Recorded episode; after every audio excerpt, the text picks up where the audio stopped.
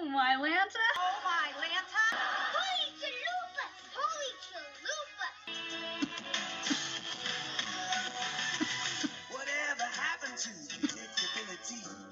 The milkman, the paper boy, evening TV. Whatever happened to predictability? The milkman, the paper boy, the evening TV.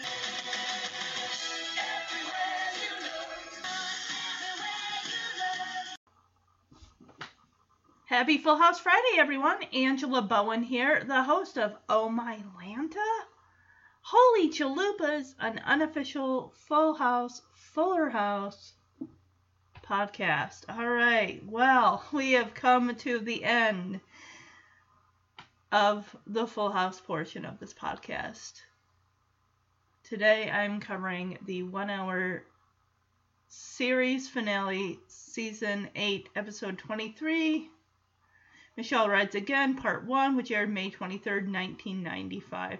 And also Season 8, Episode 24, Michelle Rides Again, Part 2. So, in Part 1, while out horseback riding, Michelle's horse runs into a tree. That is incorrect. The horse does not jump over the log. Michelle falls from the horse because the horse gets spooked by the log, but afterwards has no problem jumping over the log. I don't get it. I don't get what was with the horse that day.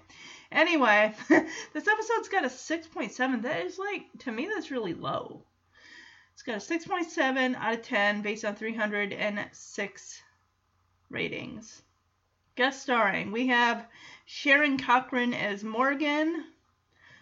We have Will Estes, Estes as Andrew. Stephanie's last ever love interest. We have Allison Christman as riding instructor. We have Biff Maynard as cowpoke and Ebik Pizzadilli as Elizabeth. Has this girl been in anything else? Let's see. Uh, not really.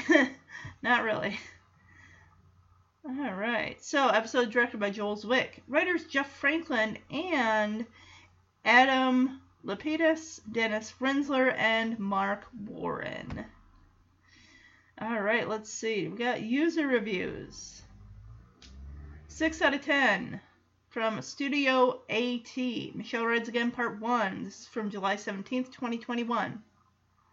Although it wasn't confirmed when the cast filmed it, these last two episodes do feel like a very fitting finale for Full House, as there is a definite upping of the stakes in terms of drama. It's never been particularly a laugh out loud show for me overall, but it's warm and sweet, and that goes a long way.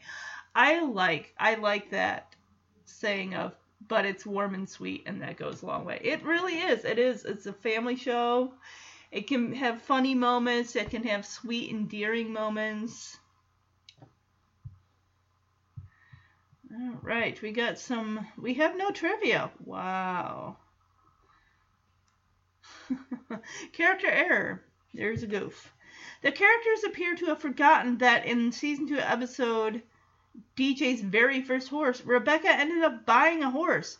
The horse Michelle rides is old Peppermill the Rented, and when Nicky and Alex tell Rebecca they want a horse, she says they'll get one when they are old enough to carry a shovel. No mention is ever made of the horse Rebecca owns. Honestly, yeah.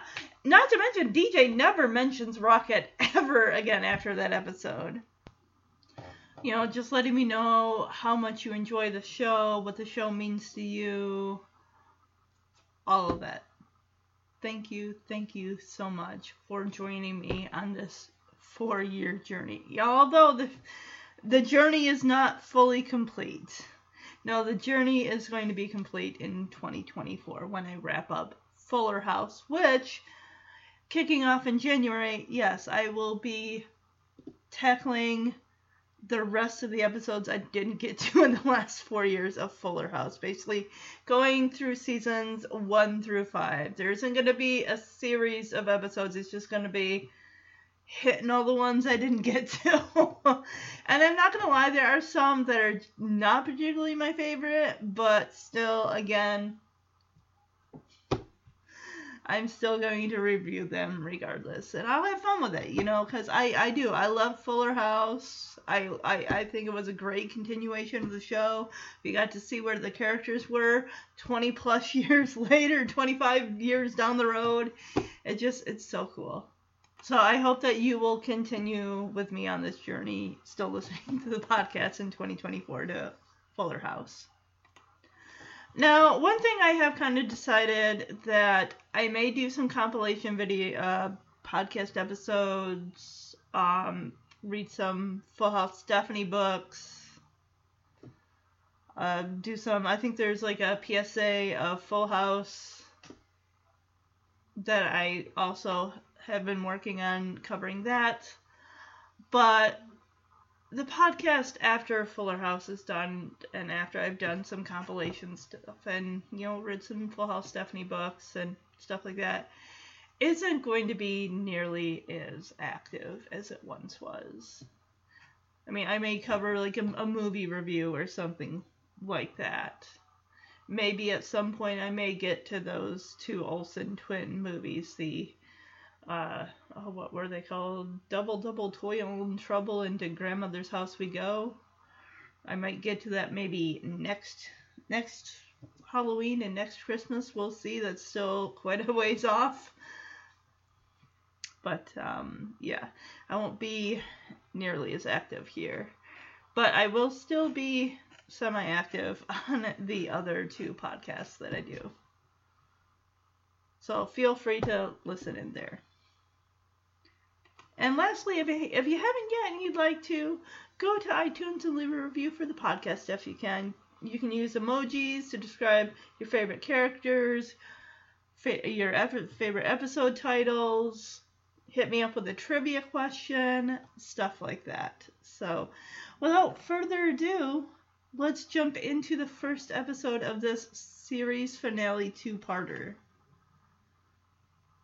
Season 8, Episode 23 Michelle Rides Again, Part 1. But of course, we get to see the adorable cold open. I lo- honestly, that's another compilation. It's just going through the cold opens of each season and just picking out my favorite ones. I think that I will definitely look into that too. Oh my gosh, the cold. Here we go again with the flip up here from DJ. Why? Why did they think this was a good look? For, I just, I don't get it. This ain't the 1950s. She don't need to have the the hair like, like, like that with the flip up at the end. It just looks not good.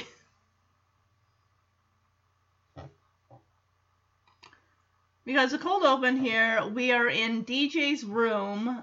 Kimmy comes in talking about the prom dress that she bought, saying, "Oh, it is so me." And DJ asks, "Is that a good thing?" It's like we all know Kimmy. She know she is well known about her wacky outfits, whether it's colors, whether it's the style of it that's just Kimmy's motto is go big or go home, basically. there is a corkboard in DJ's room that does have what is it? It says like there's a pamphlet that says Winchester. It looks like Mystery House. I'm not sure what that is. There's also a picture of Jesse and Joey from season two or three when they were in advertising together. That's a throwback picture. Especially when Joey had short hair. Those couple seasons, I think it was. It had to have been season three and season five. And I think also seasons. Wait, no. No, it was season three and season six. It felt like he had short hair. It just seems like the other times he just he had the mullet. There's a ribbon for third place. DJ got third place in something. So at least it feels to me like that just shows like she's not perfect at everything single thing that she does. And Kimmy, of course, at first looks insulted. Like, are you kidding? Well, I mean, of course, I haven't bought the batteries yet. I'm like, oh, okay, wow. I'd be like, I'm looking forward to seeing what this is. And yeah, she's gonna be going with Dwayne.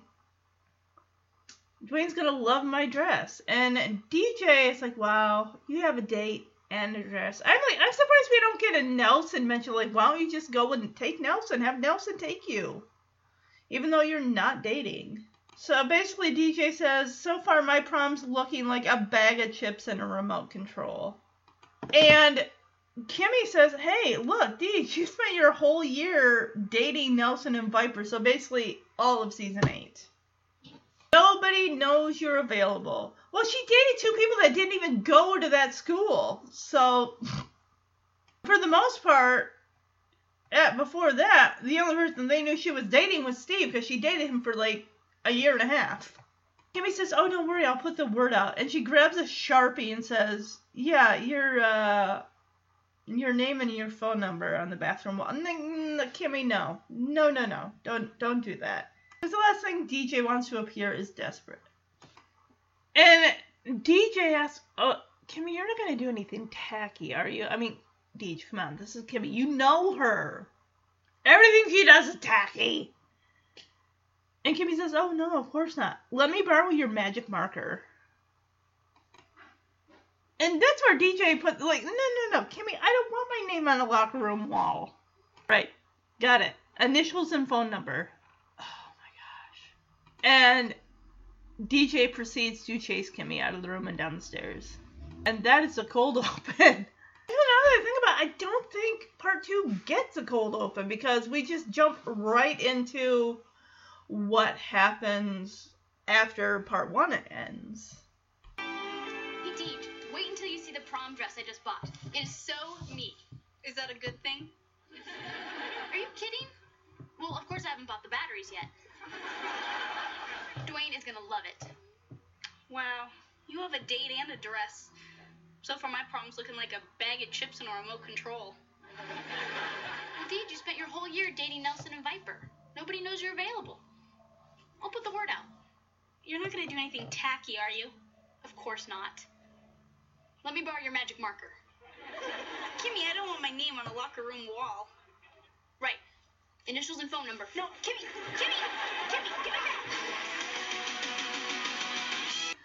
So we come out of the intro. Danny, of course, is recording Michelle on her horse as the instructor is kind of giving her instructions like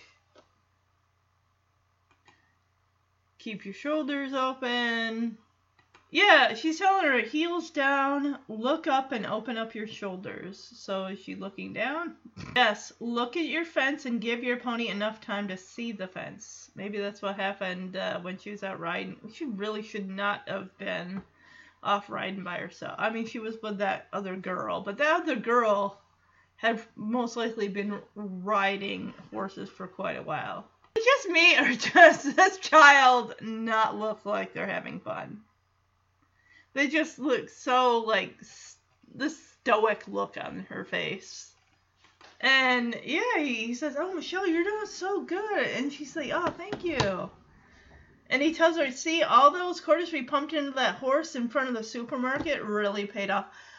I I think that's one thing that Meijer had in Michigan, of course, and I had known since I was a child was I think the horse's name was Sandy, and you just put you'd put pennies in it, and you'd get it right, and it's just oh, I don't know. I mean, see, it feels like almost every kid has a memory of that. There's even a picture of me as a child on a little bouncy horse. And of course, Michelle says, Yeah, but I'd be even better if I didn't have to share the time with Joey. Joey had better not be getting on that mechanical horse. He is a grown adult. That is a horse for children. You know, now that I think about it, the movie It Takes Two came out around this time. So the Olsen twins would have had horse riding experience because they were on a horse.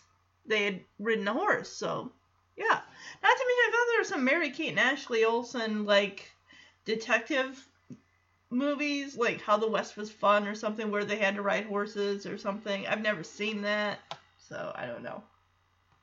Heels down, Michelle. Look up and open up your shoulders. Look at your fence and give your pony enough time to see that fence. Good. Open up your shoulders. Look up. Michelle, you're doing great. Thanks.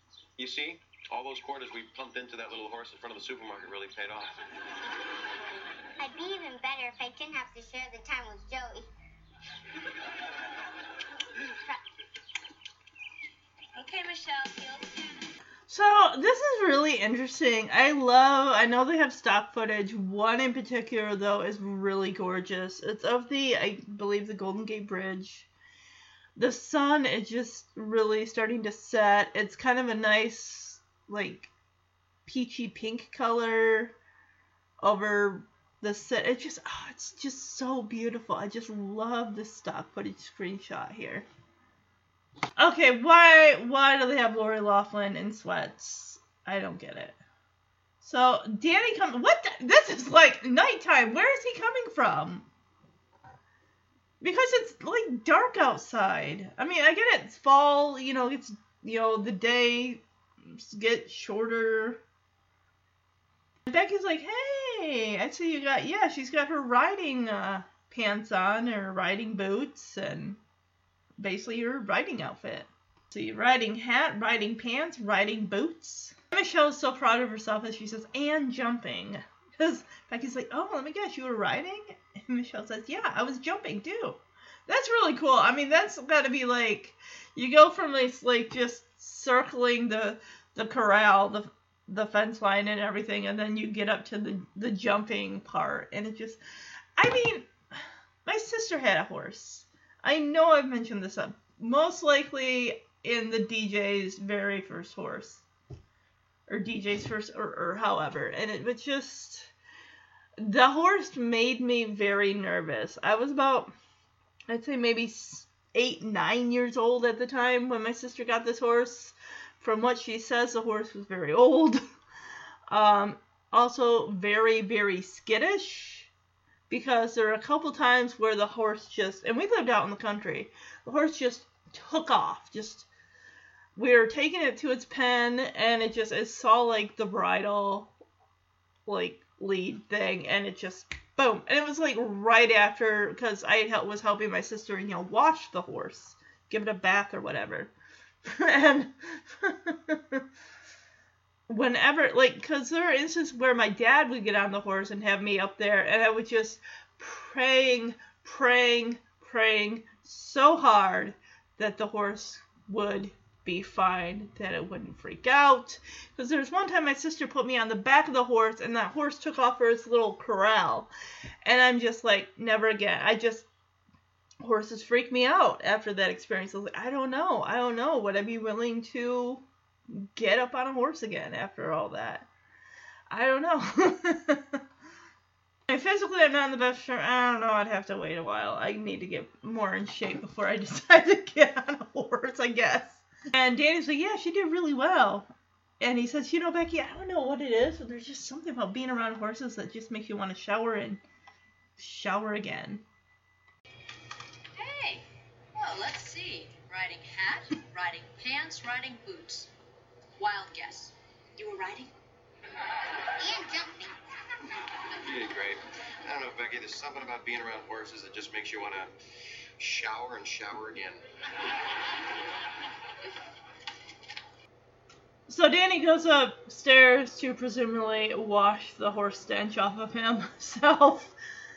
And Stephanie comes in, and Becky's surprised that Stephanie's rolling in so late. Like, you're normally home from school well before this.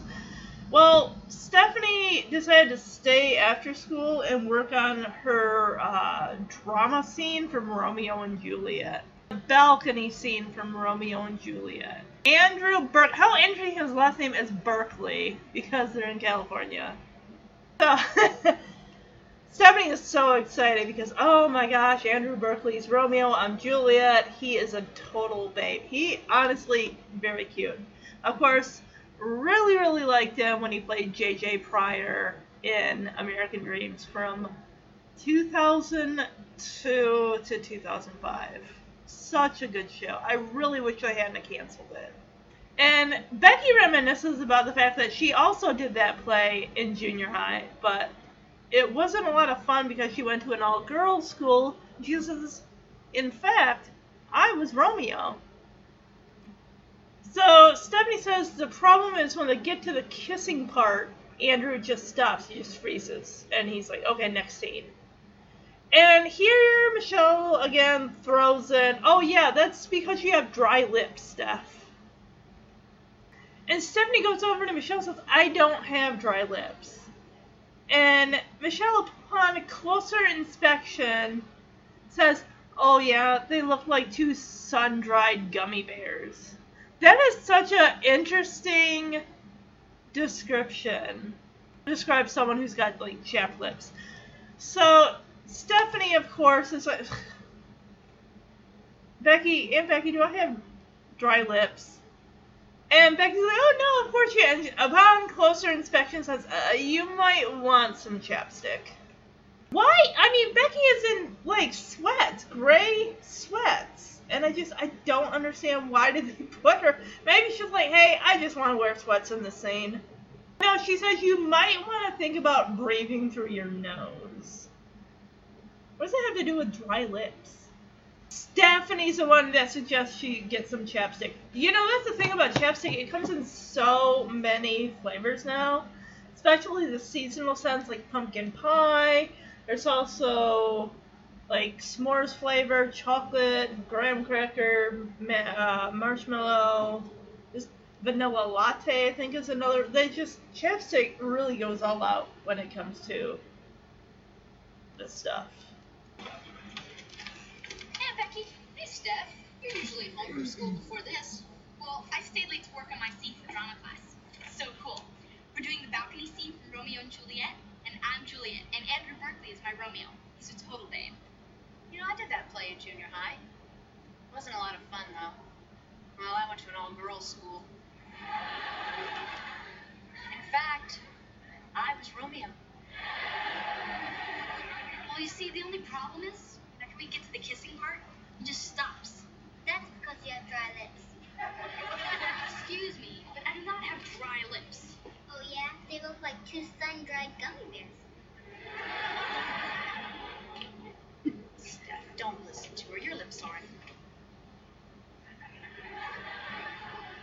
You might want to think about breathing through your nose. Chapstick. I need chapstick. So Jesse and Joey come in the back door and say, "Hey Beck, guess what?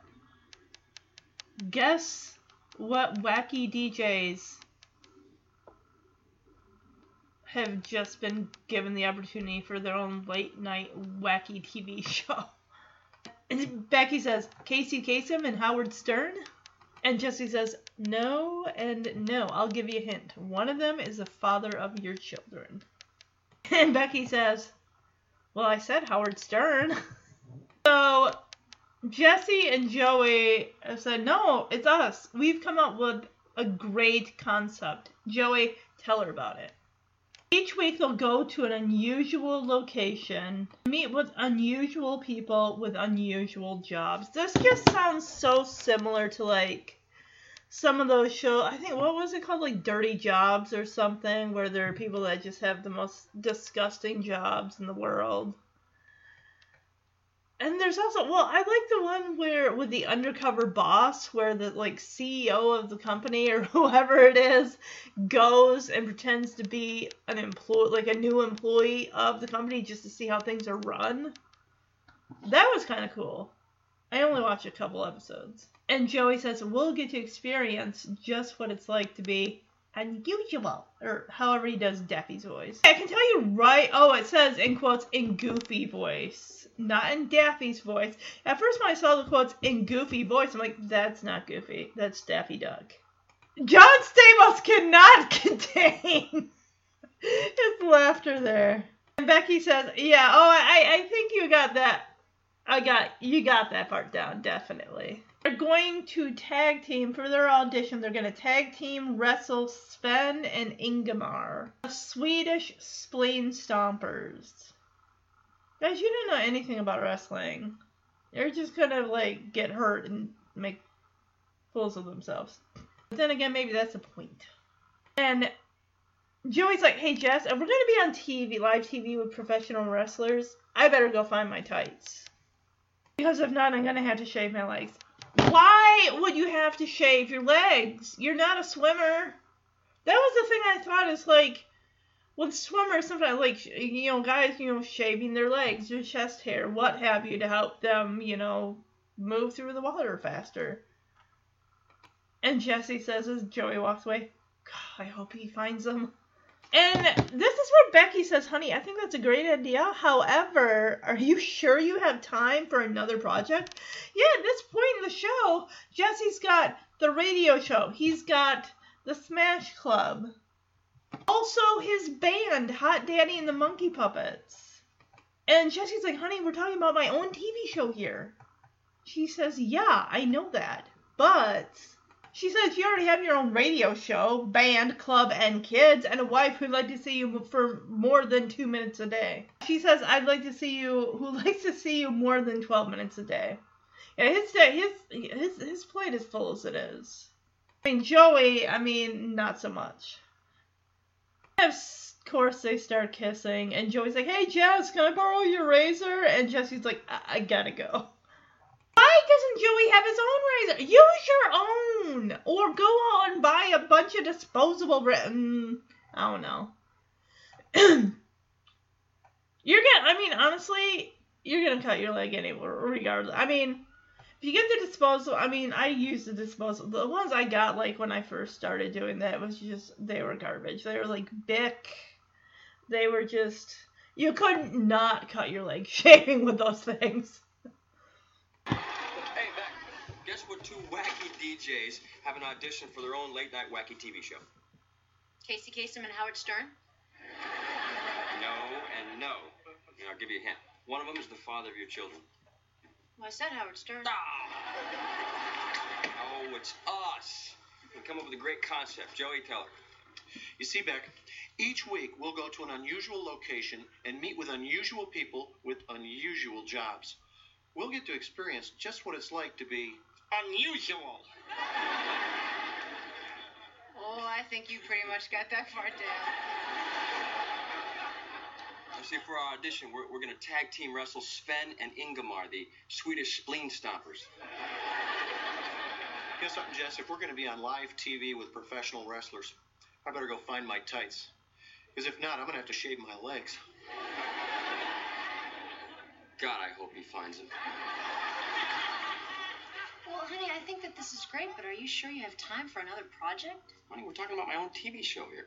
Yeah, I know, but you already have your own radio show, your own band, your own club, and your own kids, and your own wife who likes to see you more than 12 minutes a day.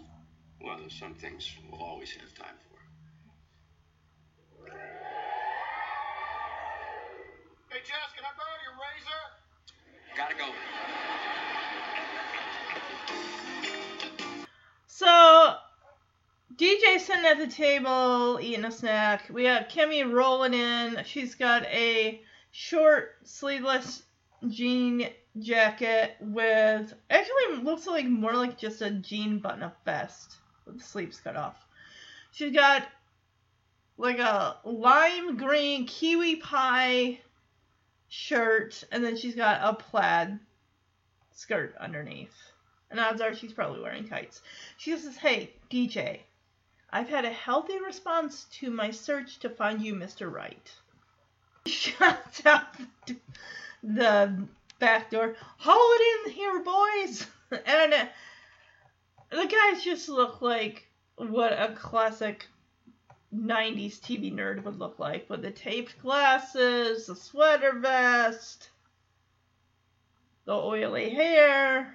All these guys got glasses, and at least two of them have the taped glasses. One of them looks like he was on uh, the Power Rangers who played Billy, but I don't think that's him. But we got at least two that have the sweater vests. We got two that got bow ties. We got one that's got a plaid sports jacket on, but all of them are just wearing glasses, and they all look like they're at least in their 20s. And DJ looks over at them in disgust, turns to Kimmy, says, Kimmy, what did you do? Raid a Star Trek convention? And. Kimmy says, Hey, don't get start don't start getting picky now. Oh, uh, by the way, do you have any issues about? Yeah, are you a stickler for stuff like you know personal hygiene? And of course, and DJ says, "Call me weird, but yes, yeah, yes." I'm sorry, but you know what? Personal hygiene that is at the top of my list. If you're not taking care of yourself, if you have body odor, I'm sorry, but no. That's where I draw the line. You're not brushing your teeth, goodbye. You're not combing your hair, washing your hair, bye bye. And Kimmy says, "Ah, oh, rats. Bachelors two and five hit the hit the showers." So the the two guys leave, and that leaves like at least four of them. And DJ says, Congratulations, Kimmy. You've hit an all time low. Kimmy's like pleading with DJ at this point, like, DJ, come on, at least talk to them. I mean, you've got nothing to lose. Where did these? Uh, they're not even. I don't even think these guys are high schoolers. Where did you find these men? And when Kimmy says you've got nothing to lose, DJ says, yeah, except my dignity. I'd be like, Kimmy, I like a date, but I'm not desperate to just go with anybody that you bring in off the street. DJ turns and starts talking to the guys. So they immediately tense up and back up against the door. And Kimmy says, Oh, Deej, try not to startle them. So she asks a question. Simple, simple. Have any of you guys ever been to a dance? Two of the three raise their hands. And DJ asks, With a woman? Uh, one of them puts their hands down. And then DJ asks, adds, uh, who wasn't in your family? And the other one that was raising his hand puts his hand down. And DJ says, okay, thank you. Well, uh, we'll get back to you. And Kimmy says, all right, boys, haul it back out. And of course, DJ's like, Kimmy, where are you going? And Kimmy says, oh, yeah, I'm driving the van. I, I've got to get in the back for their allergies shots. What? It just makes me think like Kimmy like rounded up a, like a, a, litter of puppies and brought them over for DJ to try to pick out. Like pick out the best one. Oh, I gotta get back for their shots. Good grief. As soon as Kimmy shuts the door, DJ's like, oh. Hey Deej, great news. I've had a healthy response to my search to find you Mr. Right. Call it in, boys.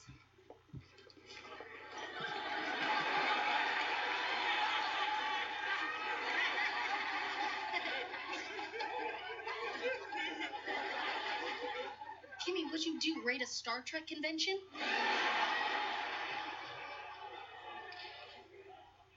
Start getting picky now.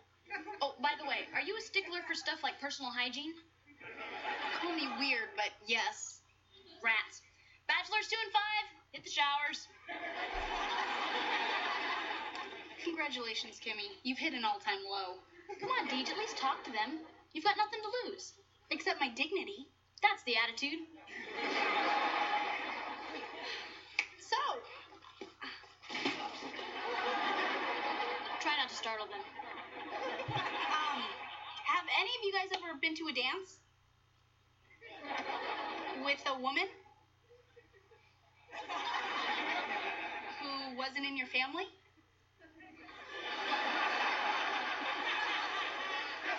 Okay, thank you. We'll uh, get back to you. Hey, boys, haul it back out. Where are you going? I'm driving the van. I gotta get them back for their allergy shots. All right, so we're back at the stables, and this is where we meet Elizabeth, who is. She's been doing this horse riding thing since she was probably in diapers. and she's got her horse, beautiful white horse, named Sir Reginald the Third.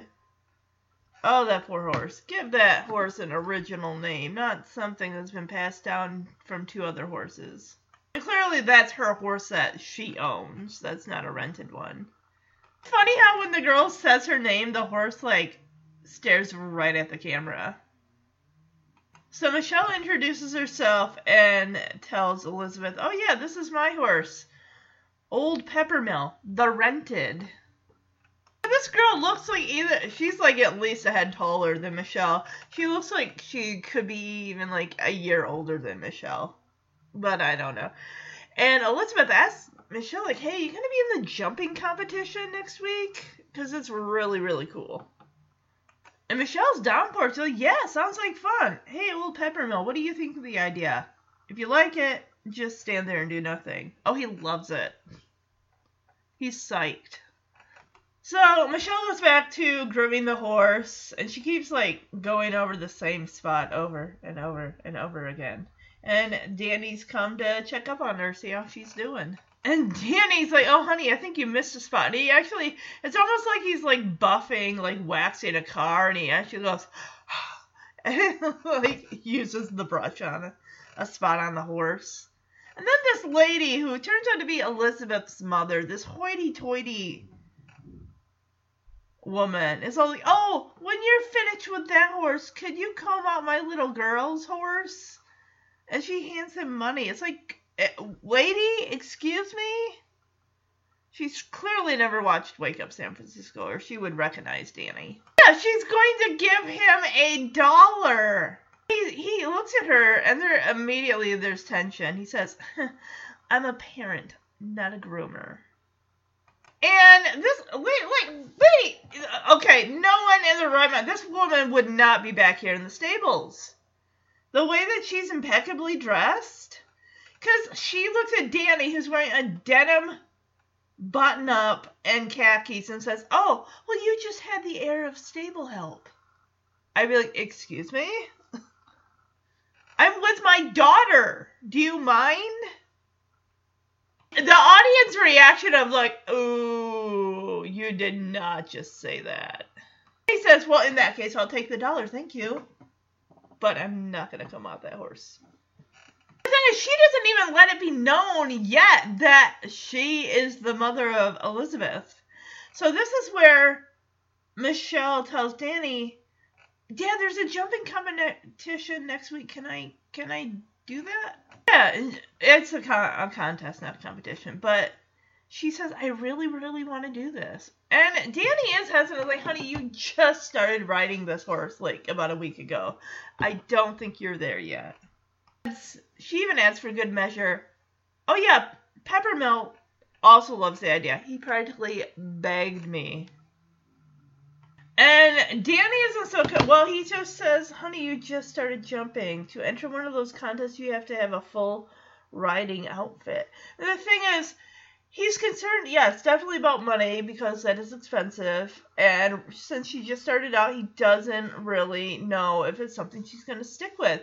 And he also brings up soccer. Like, I want to see if this is something that you can stick with longer than you did with soccer and like a couple other things that she did that we never saw. Of course she did. When he says, "Oh, it costs a lot of money," she says, "I don't mind." I'm like, I would be like, "Okay, you want to do this? Great, we can do it. Um, I'll pay for it, and you'll just pay me back uh, with your allowance for the next year and a half." Honestly, I mean, I get it. She's a kid and everything. But even still, I'd be like, I want to make sure this is something you want to do. So before I agree to this, you're going to help pay for your riding outfit. Or help her, have her chip in with her allowance for the lessons. Like, you want to do this? Great, but it's going to cost your allowance. And he says, Yeah, I'm sure you don't mind, but I want to make sure you're going to stick with riding, you know, that you're committed to this. Yeah, he says longer than you stuck with ballet and soccer and raising sea monkeys. Raising sea monkeys is just a thing that a, a kid does because they're bored. When did she do ballet? She was. It almost sounds like she was following in Steph's footsteps. But then again, I mean, we can't go back to when they gave her that ballerina tutu back in season three. I mean, because that doesn't count. Because she was like three years old at the time. Woman! He is not speaking to you! Go away! What? Oh! Go away! It's like she wants to make sure there's no competition for her daughter, which apparently there really isn't much because her daughter wins the competition for jumping every single year. Every year. She's like, oh, good thing is discouraging your daughter in this contest because my Elizabeth wins this contest every single year. She's been doing this since she was in diapers. And the poor girl, I feel bad because you know she go, yeah, she basically even says, you know, her daughter goes to private school. This girl, she just looks miserable. You know her mom's got her on a schedule. So regimented, she doesn't even have an inkling of what a childhood is supposed to be. Danny at first thinks that this woman is like supportive, like, oh, good thing, you know, don't, you know, not having her do that. And he's like, oh, well, thank you. You know, as it's nice knowing, you know, as a parent that you understand. He immediately says, oh, yeah, losing a competition can be so detrimental to a child. Traumatic for a young child. Uh, well, I, I don't know. Nowadays, I think, doesn't everyone get a ribbon just for being there and showing up? They get, like, participation ribbons or trophies? It's basically everyone's a winner, no one loses, just for showing up, and even if you don't participate, you still get something. That's what Danny is just like. Let me handle this, Michelle. You go back to uh, grooming your horse. And he is. He is trying to be polite about this because this woman is a stranger. But right now she's competition. And that's exactly what she's viewing Danny and Michelle as for her daughter, even though it's not much competition. He's like, I think you're missing my parenting point here. And he's like, no, this isn't about winning or losing. And she laughs, of course it is. No, she says, of course it isn't, especially if you're losing. And she looks at Michelle and says, oh, you wouldn't want to get her hopes up for nothing. Why are you dragging Michelle up? What is wrong with you, lady? Oh my gosh. Plus, it, it just seems like this lady would not be coming down to this this uh, horse riding pavilion area. It just seems to me like it would be one of she would belong to one of those fancy ones, you know, with the members. Only members are allowed to join and stuff like that. She would not be bringing her daughter to a public. Well, I don't think so, but I think maybe she does, just so way that way her daughter can smoke away the competition, rack up her points or her uh, awards, and then bring it to the private sector horse riding competitions or something to that effect. That's just my guess anyway. And Danny, I love how he's he's like puffing up Michelle's like, hey, you know, I don't know if you saw Michelle riding out there yesterday the other day, but she was really good. And I think if she enters this competition, I think she could win. And the lady doesn't mince words. She's like, "Oh, enjoy your little fantasy because my Elizabeth in reality wins this competition every year." The look on this girl's face is just she is so uncomfortable. She is so embarrassed because she and Michelle were fine. You know, they're getting along great. And then all of a sudden, it's just like the parents get involved, especially Elizabeth's mother, and it's just like, uh, you know that Elizabeth is going to be seeing a psychiatrist or somebody down the road to talk about her mother problems with her. I just, I get a feeling, I get a feeling this is not a healthy relationship. I don't like it. She's pushing her daughter. I'm sure at one point it might have been a little fun. No, scratch that. There is no room for fun when it comes to having a mother like that, I'm sure. And Danny's like, oh, really? Well, not this year because Michelle Tanner's going to kick your butt. Spoken in true Tanner fashion, of course. It goes, wow! Yelling, screaming, clapping. Oh, they're like, in your face! Michelle Tanner's to take you down. I just poor Elizabeth. Even Michelle is just like, ugh. See, it was fine before her parents got involved, and now it's a whole thing. It's supposed to be fun. Now it's just like agonizing. Yeah, and then the mother says, "Come along, Elizabeth. See, this is why you don't go to public school.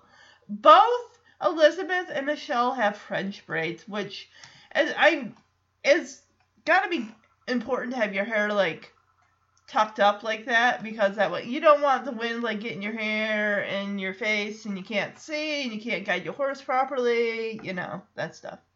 So Danny's like, "Come along, Michelle, we're going shopping." And she says, "But dad, I thought you didn't want to spend money on new stuff."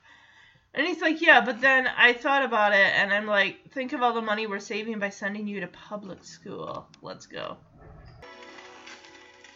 Hi. Hi. My name's Elizabeth. And that's my horse, Sir Reginald the Third. I'm Michelle, and this is my horse, Old Peppermilk, the rented. Are you going to be in the jumping competition next week? It's really cool. Sounds like fun. What do you think, Peppermilk? If you like the idea, just stand there. He loves it. Great, I'll see you there.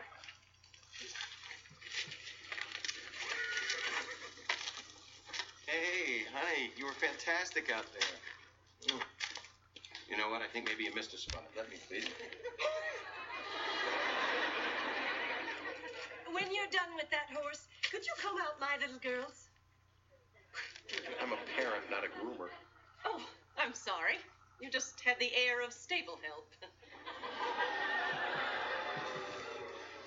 In that case, I'll take the dollar. Thank you. Dad, guess what? There's a jumping contest next week, and I really want to be in it. So does Peppermilk. He practically begged me. I don't know, Michelle. You just started jumping. To enter one of those contests, you need a whole formal riding outfit. Costs a lot of money. I don't mind. Yeah, I'm sure you don't. Before I make that kind of commitment, I want to make sure you're going to stick with riding longer than you stuck with ballet and soccer and raising sea monkeys. I think you're making a very wise decision. Thank you. I'm sure as a parent you understand. Oh, absolutely.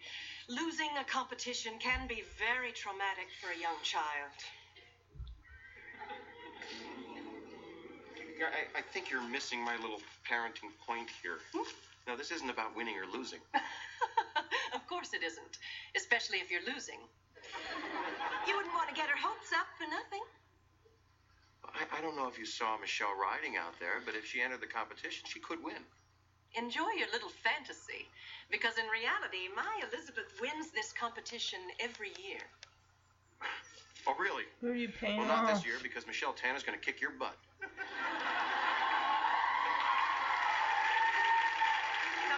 Elizabeth. This is why you don't go to public school. Come along, Michelle. We're going shopping. But Dad, I thought you didn't want to spend all that money on new stuff. Yes, but that's before I was just reminded how much money we're going to save by sending you to public school. So we're back at home. Stephanie's on the couch with her Romeo and Juliet book, and she is just swiping away with chapstick at her lips. So I don't know what was with the writers of this joke, but Danny, of course, he's got his camcorder. He's also got a saddle. And when Stephanie sees this, she's like, "Ah, camera and a saddle." Big date tonight. I'm just thinking, what? This is what I don't understand. I'm like, why would you buy a saddle? Just rent it from the same place you're renting the horse. You know, they, I'm sure, provide that stuff. You don't need to bring the saddle home. The horse isn't there. You can just leave it. I just, I don't understand. Unless you bought the horse for Michelle, you're buying all this personal stuff for the horse you can just as easily get that stuff from the stable for like probably the same fee of what she's you know riding and taking those riding classes and renting the horse and stuff they provide i would think they would provide that stuff you don't buy it separate you don't buy it unless you're buying the horse and danny says no this saddle's to be ridden by the best he says the best dressed rider in the Bayview Junior Equestrian competition. So it is a competition, not a contest. Keep changing their minds. Like, what is it? Is it a competition or is it a contest? It seems like competition just seems more formal. Michelle Tanner in riding gear with the riding boots, riding pants. She's ready to go. That's the thing. If we remember DJ riding Rock the Horse, she didn't have none of this. She did was not wearing a helmet. She was just riding free, riding in the park with the horse, just a, a sweater on and uh, some jeans, t- uh, some tennis shoes. but if you're gonna do the riding competition, you need to wear the appropriate outfit. Audience applauds. They just love it. Just it, it makes Michelle look uppity and formal. Well, she's basically wearing the same outfit that Elizabeth was wearing. And Stephanie's like, "Oh, Michelle, hey, if we gave you a lantern, you could stand out on the front lawn." So I looked this up on Wikipedia. Lawn jockey. A lawn jockey is a statue depicting a man in jockey clothes intended to be placed in front yards as hitching posts, similar similar to those of footmen bearing lanterns near entrances and gnomes in gardens. The lawn ornament, popular in certain parts of the United States and Canada in years past, was cast replica, usually about half scale or smaller, generally of a man dressed in jockey's clothing, holding up one hand as though taking the reins of a horse. The hand sometimes carries a metal ring suitable for hitching a horse in the case of solid concrete or iron versions, and in some cases a lantern, which may or may not be operational. it also goes on to say about historically black jockeys depicting racist caricatures of African Americans were commonplace. Several styles have been produced with the prolific being a shorter version commonly known as Jocko, taller version known as Cavalier Spirit, former is of stockier build with a hunched posture, latter generally is more slender. Typically these statues are made of concrete but also are made of other materials such as iron may be found in poly resin and aluminum. It also says this item has a history rooted in racism. The original racial caricatures it employed are no longer in use. Wow. I didn't know that. I mean, I've heard of lawn jockeys, but in that regard, just in the history and everything, it's like, oh my gosh. That's horrible. So, Michelle thanks Danny for buying the stuff for her. However, she's concerned, like, well, what if I don't win, though? And he says, honey, don't worry about it. Winning is not everything. She's like, oh, thank goodness. I'm so glad to hear that come from your mouth. And Danny adds, as long as you beat that Elizabeth girl and her loudmouthed mother. It's like, Michelle, really, she, uh, she's just starting out. Compared to someone who's won this competition many, many, many years in a row, Michelle's still getting her sea legs underneath her. I really don't see that happening. Michelle is still very inexperienced. I would say maybe not this year, but once you've gained more experience and you've learned more stuff, then you can. But throwing her out there in the ring where she's just literally just started jumping the horse just that week. So, yeah. I'm not saying she can't compete, I'm just saying she might be better off waiting another time when she's gained more experience. Hey, Oh, camera and a saddle. Big date tonight? no. This saddle's gonna be ridden by the best dressed rider in the Bayview Junior Equestrian Competition. I proudly give you the lovely Michelle Tanner.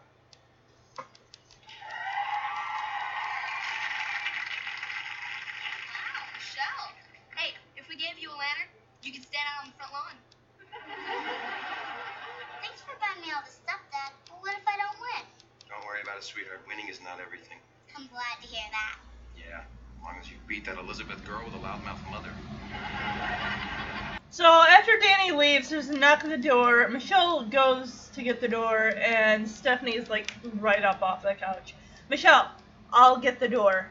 And then she looks at Michelle still in the room and says, Michelle, scram, beat it, get out of here. So Andrew's coming over to her house to rehearse the balcony scene. So she's like, "Hey, you ready to rehearse a little Shakespeare?" He's like, "Oh yeah, you bet. I mean, I've been reading the play all day long."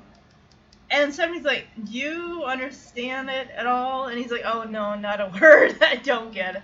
Nah, I when I covered that Romeo and Juliet movie with Leo DiCaprio and Claire Danes, I'm, I I flat out said I am not going to speak in their Shakespearean tongue. I'm not gonna do that. I'm just gonna give my own interpretation. Oh no, he asked like, "Oh, do you understand it?" And she says, mm, "Not a word." He's like, "Oh no, me neither." Stephanie still sees that Michelle's not left. She's like, "Michelle," I said, "Get out of here." And she asks, well, "Why do I have to?" leave?" I mean, like, yeah, Steph, seriously, go into the backyard, go into the kitchen. You're not taking over that whole living room just to rehearse a scene. You have like 10 people living in that house. You don't get privacy.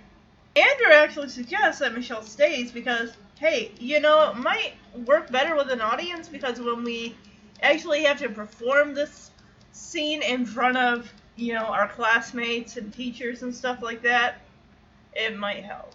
I don't know, Michelle, I mean, honestly, Stephanie here, I kind of dislike her in this moment. I get it, she's a teenage girl. I was too, but I ne- and I never had younger siblings. But even still, it's just Stephanie's coming off really bratty. And to be honest, she really does not have a whole lot to do in these last two episodes, other than this little side plot. Stephanie says, "All right, I'm gonna go upstairs. We can pretend it's the balcony." we'll rehearse, you know, start off right before the kiss happens. So the lines that Stephanie reads, I'm just trying to think of when I re- not too long ago did the Romeo and Juliet movie and just kind of picturing Claire Danes saying those words and I can't. And I just kind of wonder if this is just an abbreviated version because oh, you can. This is where you scale the balcony, but for now you can just use the stairs. So she, as Juliet says, "Oh, I hear some noise within, dear love, adieu," and then go to kiss, and then he immediately freezes up and says, "And we kiss." End of scene. And Michelle, I mean, she again, Michelle's not good about being subtle because she says, "Ah, I knew it, dry lips." And he looks, Andrew looks at her like, oh, what? Yeah, it's like. Oh, and the thing is, Stephanie is now letting what Michelle's saying get in her head. Because she's like, oh, great, Michelle's right. And Michelle did not have to say this. She's like, eh, I knew it, dry lips, that's why he won't kiss you. And Andrew's like, uh, excuse me? And Michelle says, oh, yeah, it's okay, I don't blame you. I mean, it's like kissing a cactus. What? I say this. I've never in my life ever kissed my sibling on the or on the cheek or just I don't think I don't know at all. I don't know. But ah, Michelle's just there to ruin a moment, which really wasn't a moment. The real reason that Andrew freezes up, which we'll get to later, is completely honorable and understandable. oh, Stephanie's gonna go rip Michelle a new one as she starts running down the stairs. Cause then Michelle makes it even worse. What? I didn't say anything it. I didn't even say that you had a crush on him. Whoops. And Stephanie's so angry. She's like grabbing Michelle by the back of the neck and hauling her over the couch, the couch, saying, "Pardon me, Andrew, while I breaketh her bones." Michelle starts saying, "Dry lips, dry lips," and r- runs around the couch with Stephanie chasing after her. And I can see a- Andrew's like he's quick to get out of there. Like I don't have time for this. Hopefully he didn't have to walk a long way to her house. Was that was less than five minutes of time being there. No! As she's chasing Michelle, Andrew says, "I'll let you two work this out." See you later, Steph. Bye. So this is something that Stephanie says. I think she's going way too far. It's like, girl, I get it, you're a teenager, but come on now. This is overreacting. I can't believe you did this to me, Michelle. I'm never gonna forgive you. Girl, there are going to be other guys down the road. There have been other guys that you've had crushes on. We're never going to see this dude again. But I'm sure that any one that's had a younger sibling and they brought their crush over and their younger sibling is making fun of them could most likely relate to that. So Stephanie walks out of the room and Michelle says, I guess dry lips make people cranky. I, I, I'll get that. Michelle Scram. Oh, hi, Andrew. Come in. So, um, you all ready to rehearse a little Shakespeare? You bet. I've been reading the play all day. Yeah, me too. Do you understand it? Not a word. Me neither. Michelle, I said out. Why do I have to lead? Because I said so. You know, Steph, it might be a good idea to have an audience. Exactly what I was thinking. so, um, why don't we take it from where we left off, right before the kiss? Now this, I'm glad to see.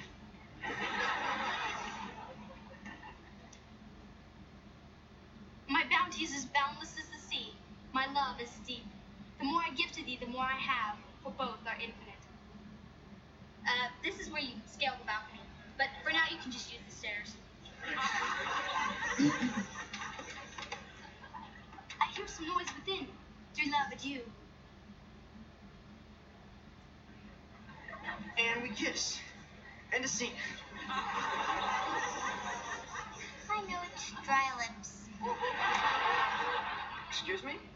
That's okay. I don't blame you. It's like kissing a cactus. Michelle? What's the big deal? I didn't tell me I have a crush on him. Girl! Pardon me, Andrew, whilst I breaketh her bones. Dry lips, dry Michelle, Let you two work this out. See you later, Steph. Michelle, I can't believe you do this to me. I'm never gonna forgive you.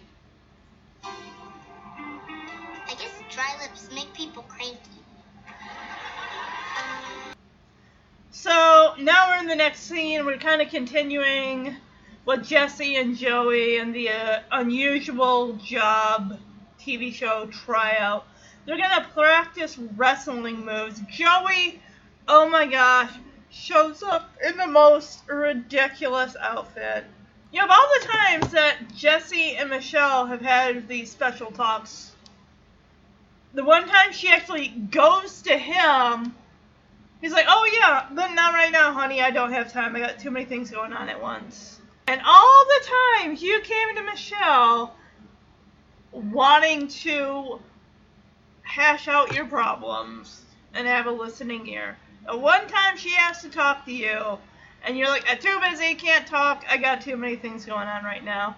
He's laying out this plastic it's like a mat you'd find in like a school gymnasium, like when you're doing like somersaults and cartwheels and stuff like that.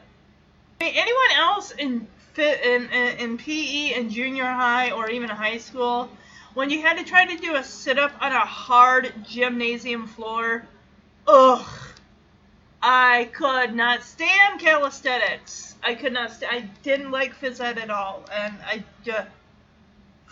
That's just what this mat just kind of reminds me of, like, like Gymboree, Kitty, somersaults and cartwheels and other stuff like that. They gotta work. Joey and him gotta work on some holds for this wrestling thing that they're doing. So Jesse sits down and says, "Oh, well, I mean, is it important, kiddo?" And she's like, Well, I'm just kind of worried about this jumping competition. She was fine before the whole thing with Danny and Elizabeth's mother. It's like, it was even like, Oh, this will be so cool, it'll be so fun. Now the parents are like, and the thing is, honestly, Elizabeth's mother, I don't know why she is even. I don't think she's worried that Michelle's gonna beat her daughter. Like, no way. I think she really likes to antagonize Danny. And he's all like, hey, don't worry, you're gonna be great. You're gonna knock him dead. You're gonna, like, you're gonna kill him. You're gonna do whatever you do at those competitions. And Michelle corrects him and says, yeah, we're gonna jump. It's a jumping competition with horses. And Jesse says, yeah, you're gonna do that. I'm like, great pep talk, Uncle Jesse. I'd put that on the very bottom of the top 10 pep talk you've ever given any of your nieces as the most worthless pep talk of all time. She could have given herself that pep talk. It was so bad. I get it, you got so many things going on right now, Jess, but come on.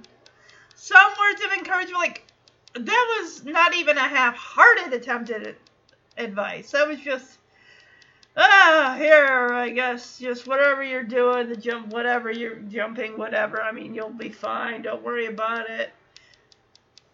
I mean, he didn't bring up like some of the other things like you've done in the past that you've succeeded at, stuff like that, and just using that and just saying, well, you've done many things and you've overcome things that were hard for you, and you've really, you know, and you've succeeded, and you'll succeed at this.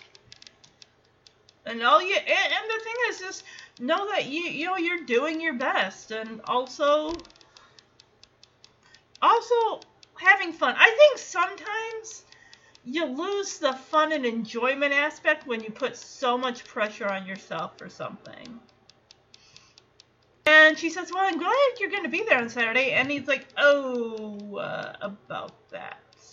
Oh, he's like, Hold that gladness there, kiddo, because, uh, or shorty, because we got, I got so many things going on. I had to do the books for the Smash Club. He's trusting himself to do his own books for the Smash Club. When you pay like someone to like, I don't understand. I'll have so and so do it. They know what they're doing. He's like, I gotta rehearse the band. I gotta find a new band for the Smash Club. And I gotta do this wrestling thing with Joe. I really don't even have time to finish the sentence. Michelle says, You just did.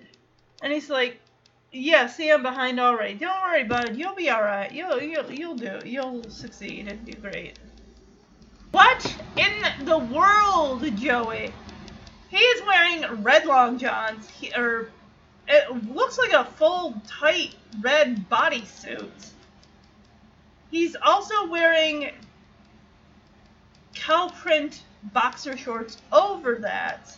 And he's wearing a towel a towel around his neck and he's wearing a ski mask, which is basically the mouth hole and the eye holes.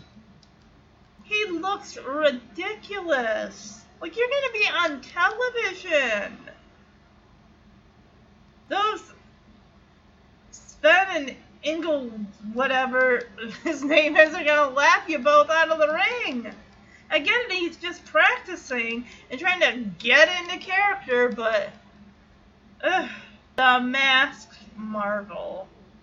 And he times to jump over the railing at the at the stairs there because he's going to try to land on the couch. He does not even come close to it.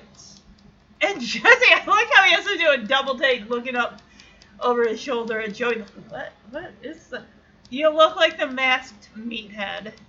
And Joey's like, "Come on, Jess, we're gonna be in the ring with professional wrestlers, and you guys are not gonna have any idea what you're doing." So they're basically practicing the moves that those two guys or brothers or whatever do. Good luck. Big and theatrical. Okay, so kind of like the WWF or the WWE or whatever they go by nowadays. I never grew I never watched that, but I went to school with a classmate who was obsessed. Obsessed with that stuff. Hulk Hogan and Steve Nash or Steve Austin or whatever their names were. I don't know, but I'm Undertaker, stuff like that. I'm just like Randy Savage. I'm just pulling those names out of the ether. He was just, and this this this kid. I went I went to school with this kid since we were like in kindergarten. So I was there for all of his phases. Ninja Turtles, uh, Link, uh, Zelda Link for the longest time. And then eventually in high school, it was all about. Re- oh, Power Rangers in junior high. all through high school was wrestling this, wrestling that. I'm just like, the teacher finally had to tell him, what you're watching is not real. It is fake. You need to understand that. So Joey tells Jesse, throw another pillow on this couch and watch this entrance. Joey, you are going to break something. If not your face, most likely your neck. I love, how Jesse just takes a little throw pillow and just casually just like plops it down like, uh-huh, he ain't gonna even come close to the couch. Yeah, he jumped, when he jumps over that railing, he goes, "Whoa!" It's like, when he jumped over, he realized just how ridiculous this was going to be and that he could end up hurting himself. When he sits up, his ski mask is askew on the side of his face. His nose is like in the corner of the eye hole. it's just like, dude, thank goodness you got this out of your system now because uh, uh, I don't want you embarrassing us on public television. And Jesse says, Joey. And Joey says, he's clearly in pain. Yes. And Jesse says, uh, you want to just skip the entrance? So he rolls onto the couch and rolls right off of it. And is on the floor right by that mat. Jesse is like, dude, get up. Come on, we gotta practice some of these moves so we don't look like idiots. You're gonna look like idiots regardless. You don't know what you're doing. You really should have a professional working with you if you're going to even. You would have someone who is trained in teaching wrestling moves. Be especially, I mean, they're not producing the show. Somebody else would probably have someone come in and say, okay, I'm going to instruct you on how to do these moves. So that way, everything that's seen on screen is staged and orchestrated in a way that no one is really getting hurt. That they're barely even touching each other. It's all staged, it's all for entertainment. Joey, you need to sit down or maybe lay down and like his brain's got to be like bobbling in his in his head because he he turns in okay, and Jesse says, "I'm over here." Like he is he is really discombobulated. Like you need to sit down, dude, because I mean he fell from the second story there.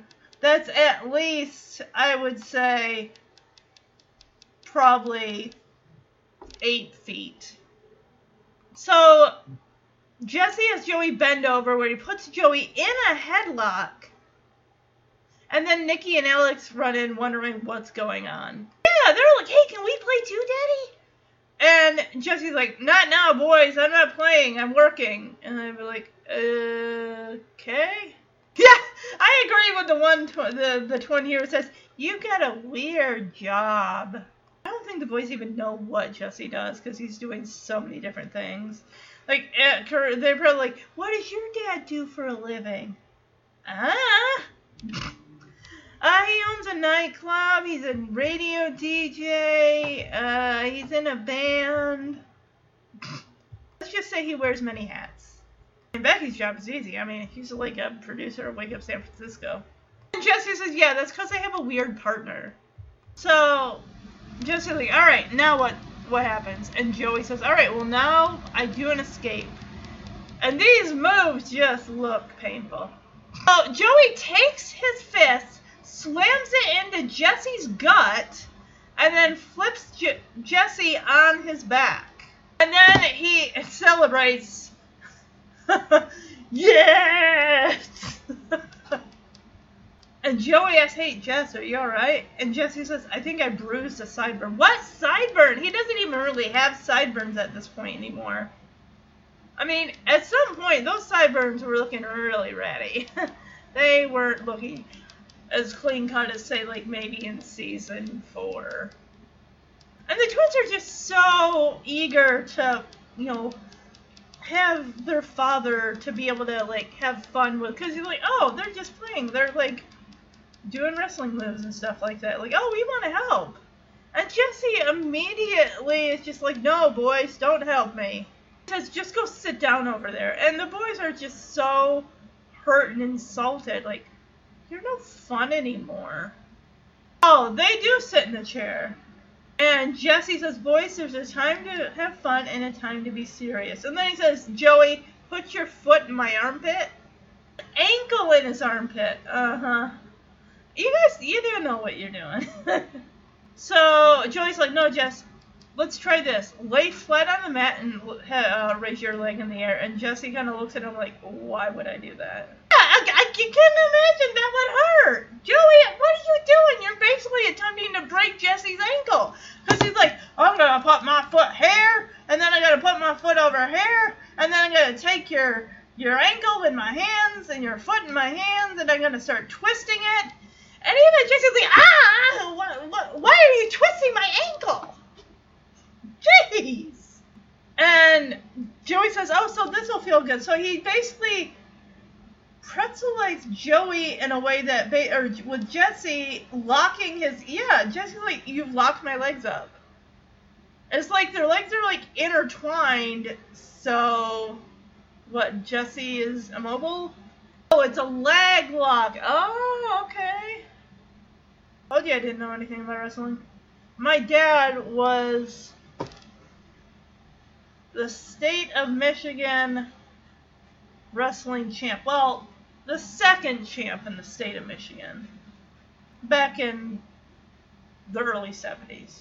So Jesse's like, well, how do we unlock? And Joey's like, here, let me put my foot up against the side of your neck and lift up. And you just hear this crack. It's like Jesse's gonna have to see a chiropractor later on because that sounded painful.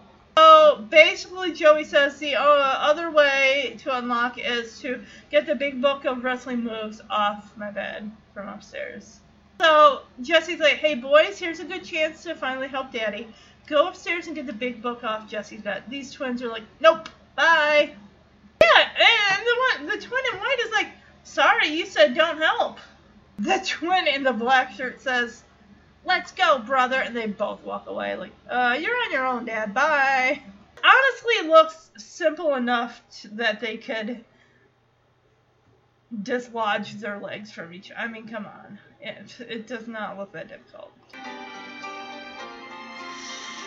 Uncle Jesse, can we talk? Absolutely, but uh, not right now. I got too many things going on. Joey and I got to work on some holds for this wrestling thing we're doing. Is it important, Munchkin?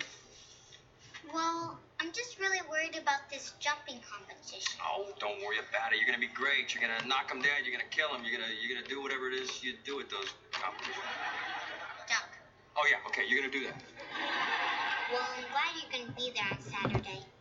Well, hold that gladness, Shorty. Uh, I, I don't think I'm gonna be able to make it. I got so many things going on. I got the, I gotta do the books for the Smash Club. I gotta rehearse the band. I gotta find a new band for the Smash Club. I gotta do this wrestling thing with Joey. I don't even have time to finish the sentence. You just did. Oh, see, I'm behind already. I'm sorry, kid. You did great.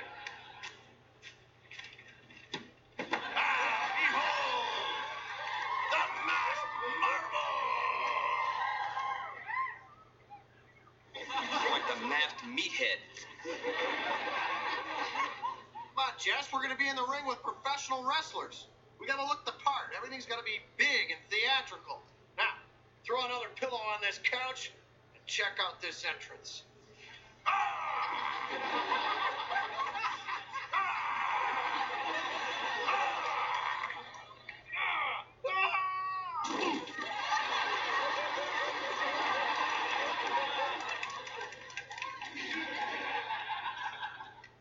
Joey, Yes. you want, you want to just skip the entrance? Okay. Yeah, I think so. That's a that's a good idea, Jess. Yeah, yeah. We gotta practice some wrestling holds here so we don't look like fools in the ring, okay? Okay. I'm over here. You're over there. Right, now come over here. I'm, I'm gonna put you in a little headlock here. Okay. Bend over.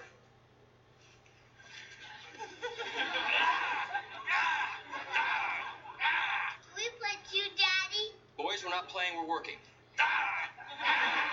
You got weird job. I have a weird partner. All right, what's next? Now, Jess, I do what's called an escape.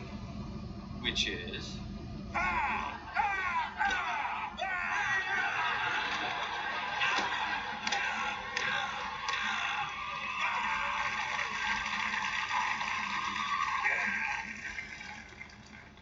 Hey, are you okay? I think I bruised a sideburn. No, no, no, boys. Don't help, okay? Just just go sit down over there. You're no fun anymore. Boys, there's time to have fun and there's a time to be serious. Right now, it's time to be serious. Joey, put your ankle in my armpit. Come let's try this. Lay down flat on the mat and put one of your legs up in the air. Personal. That leg up in the air. I come over like this, grab your foot, I put my leg over like this, I put that hand there, this hand there. Ow, ow, why are you twisting my ankle? So that this'll feel good. What? Got my legs all locked up. That's the name? Leg lock. How do we unlock? Well, either I uh, put my foot around your neck like this, and this isn't working. The other way is to um, get the big book of wrestling holds off my bed and see what it says. Boys, boys, here's your chance to help Daddy. Run upstairs and get the big book off Joey's bed. Sorry, you said don't help. Let's go, brother. This is all your fault. Come here so I can smack you on the head. Come here. Come here. Come here. All right, so we're at the Bayview Equestrian Center. It's the day of the competition. Michelle and Elizabeth both wish each other wish each other good luck. So Danny comes in and asks how Michelle's doing. Like, you ready? And she's like, I'm doing all right, but old Peppermill over there could really use a pep talk. So Danny, I love, he's talking to Peppermill and says, Peppermill, I'm going to tell you exactly what my track coach told me right before my very first meet. He says, Tanner, you keep those water bottles filled. So no, he was never on the track team apparently. Which it just seems like I thought at one point he wanted to be in the Olympics for the high jump or something like that. When that was in season 5. We never saw anything come of it. Then again, over 8 seasons of the show, continuity is going to be an issue. You think there would be a Full House script Bible where you could just go through each character and then have a list of just everything, all the dialogue, so that way you'll. That really would have helped Jesse's whole graduating, not graduating thing. And Danny's like, oh, probably won't apply here, but you get what I'm trying to say. Oh, Elizabeth's mother. So she tells Elizabeth, honey, after you win, we're going to go out for a big victory dinner. And Danny pretty much does the same thing to Michelle, saying, Michelle, after we win, we're going, we're going to go out to a big victory dinner. And, he adds, looking at Elizabeth, a victory movie. So, of course, Elizabeth's mother reminds her about the instructions that the instructor had given Elizabeth. Just visualize. Visualizing is very, very important. Yes, picture yourself jumping and clearing the hurdles. And of course, Danny turns to Michelle and says, Michelle, I want you to picture yourself jumping over and clearing those same hurdles. But jumping higher. higher and faster. And then, of course, Elizabeth's mother turns on Danny and says, Yeah, she says, How dare you steal our visualizations? I paid, paid good money for those. I'm like, And Danny didn't? You don't think that he ain't paying for all this? Because he is. And again, Elizabeth and Michelle kind of share a look of like, Here we go again. Ugh. And Michelle jumps in with like, uh, Dad, I think we need to get ready for the contest. Really, they should be on their horses and ready to go, like be lining up. So Elizabeth's mother says, "All right, I'll see you in the winner's circle." And Danny's like, "Oh, well, I guess she'll be there to congratulate us." Danny and Elizabeth's mother both go out. Leave. They both leave the barn, going in opposite directions until Danny realizes he doesn't know where the winner's circle is, and so he just turns and follows Eliz- Elizabeth's mom.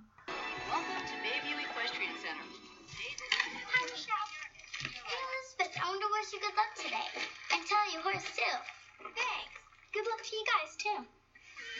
Hey, beautiful. How's my favorite junior jumper? I'm okay, but old Peppermill could use a pep talk.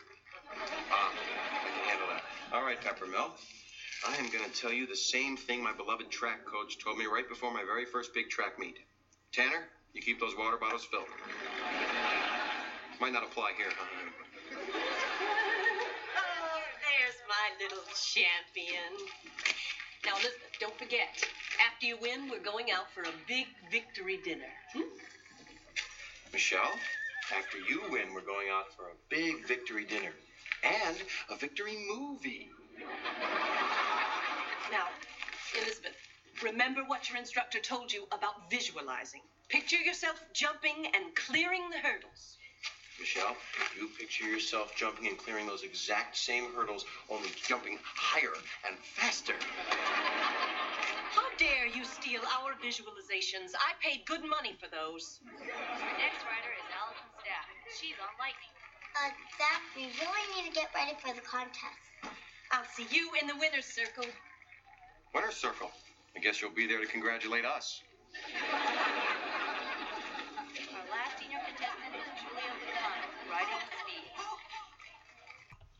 So Michelle says, you know, riding used to be fun, and Elizabeth says, yeah, before parents got involved. I'm thinking, and Elizabeth's mom has never acted like this with anyone that this girl has befriended.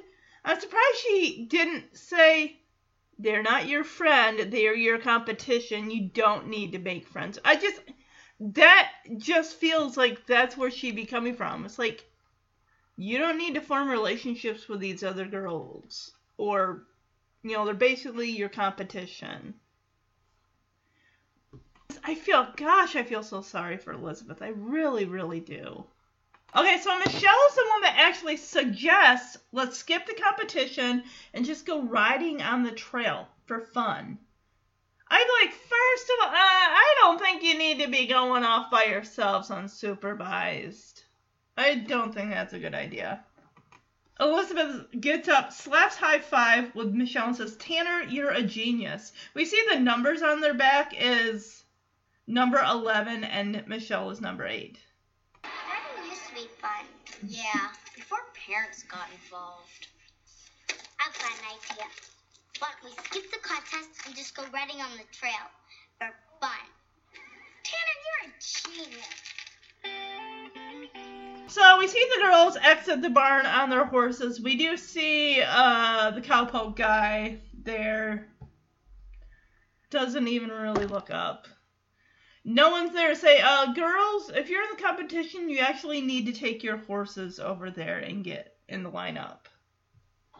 So now we see that the family's there. We got DJ, Stephanie, Joey, and here comes Danny, and they're like, "Oh, hey, how's Michelle?" I love how they're all they got their snacks. They're all like, "Hey, we're just chilling. Let's watch Michelle. This is good." You know, and this is the thing. DJ liked horses in season two. We know that with Rocket, and also there's a scene in season three where we hear that DJ had jumped her first fence with her horse. We don't know if it's Rocket or not. It might be, but DJ never showed an interest about wanting to do. I think she just wanted to ride for fun, leisure, not be in competition and stuff like that.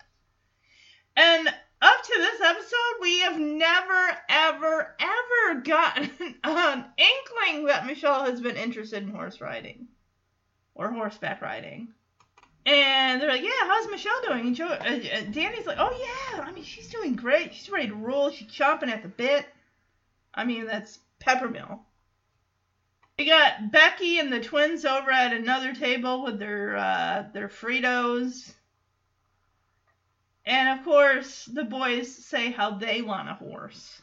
And she says, okay, yeah, sure, I'll get you one when you're older. No, you'll get them a fish taco truck in about 20 years. And the other twin said, he asked, how old? And Becky says, old enough to carry a shovel. You can tell they're eating Fritos, and it looks like there's a bag of Ruffles there too. Hey, How's Michelle doing? she's doing great. She's ready to roll. She's chomping at the bit. Actually, that was peppermill. Mama, we want a horse.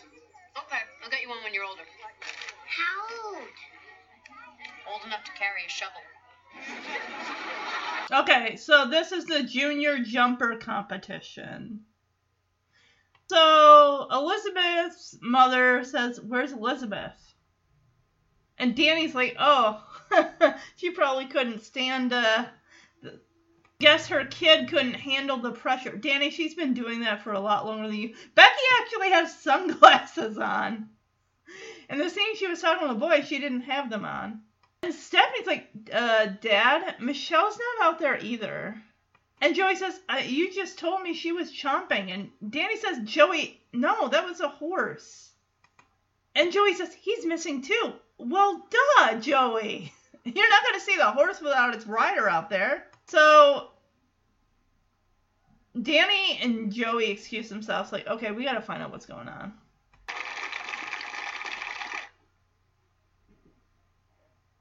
Now presenting our junior jumper competition.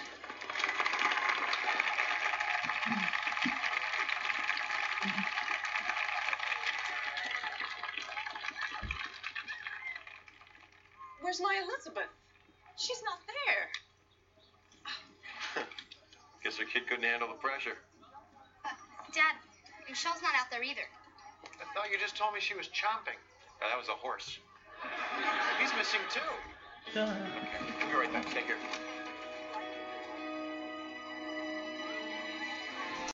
So Danny and Joey come out of the barn and they're like, well, we don't know where she is. Jesse comes up and they're Jess, what are you doing here? And he says, well, I rearranged my schedule so that way I can make time to see Michelle. And if we hurry, we can still catch her. And that's when Danny and Joey are like, well, we're trying to find out where she is. Yeah, Danny says, I'm glad you're here, but we gotta find Michelle. And immediately Jesse's concerned. He's like, What do you mean find Michelle? Where is he? And Danny's like, I, I don't know. So Joey has a bright idea to ask the uh, cowpoke over there who's been whittling some wood right outside the door that the girls exited. So Joey describes Michelle, blonde hair, yay high, cutest little smile, riding a smelly horse. And the guy says, you know, I never thought I'd get to say this, but they went that away. And just like, hey, can we borrow those horses there? And the guy said, yeah, sure, go for it. Help yourself. Yeah, I love how he adds, they ain't mine.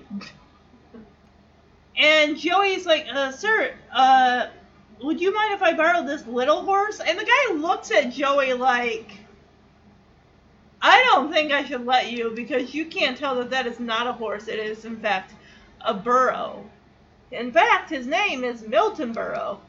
the guy says, That ain't a horse, greenhorn. A burro named Milton. Not in there. Where could she be? Jess, what are you doing here? Hey guys, I rearranged some stuff. I'm gonna do the books tonight, rehearse tomorrow, and I'm gonna check out the new band next week. And if I keep talking, we're gonna miss the competition. I'm glad you're here, but right now we gotta find Michelle. We can find Michelle. Where is she? I don't know. On, guys. Uh, excuse me, sir. Uh, you see a little girl, uh, blonde hair, about yay high, with, with just the cutest darn smile and a big smelly horse?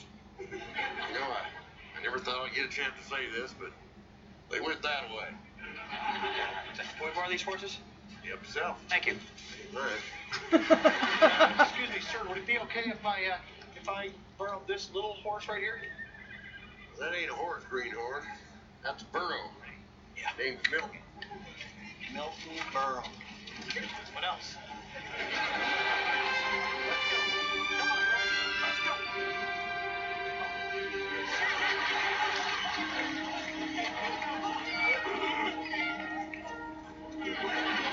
So we catch up with the girls who are riding the trail. Michelle says, You know, I like riding horses. It's so nice when you don't have to win anything. And Elizabeth says, Yeah, it's cool. I'd be like, This girl is no stranger to competitions. Like I said, she's most likely been doing that her whole life. But at least it's nice to be able to ride leisurely without there being, you know, pressure on her to perform. So uh, it's Elizabeth who suggests that they jump the log. Again, Michelle just started jumping, so uh, yeah.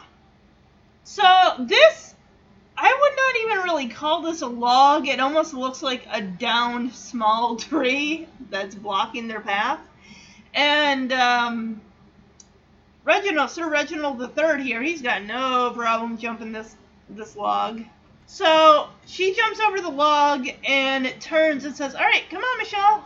So the horse starts trotting. and It almost looks like she's going a little too fast, and then the horse just stops and rears up on its hind legs. You'd think the horse saw a snake or something the way it reacts to this log. That, that, that's a log! That's not a fence! I haven't come in contact with this. I don't know how to react. So the horse knocks Michelle off its back. And then after that, it seemingly has no trouble going over that log. So did the horse just not trust Michelle, or what? Elizabeth, of course, sees Michelle's been thrown from the horse and runs over yelling, Michelle! And it, it just, it seems like the guys, like, come up on Michelle pretty quickly. Like, they're not far behind. But then again, they were hauling horse to get there.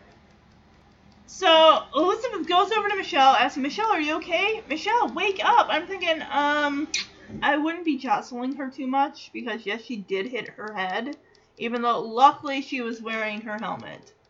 So Danny and Jesse immediately see that Michelle has fallen off her horse and, and they dismount right away and they rush over to her.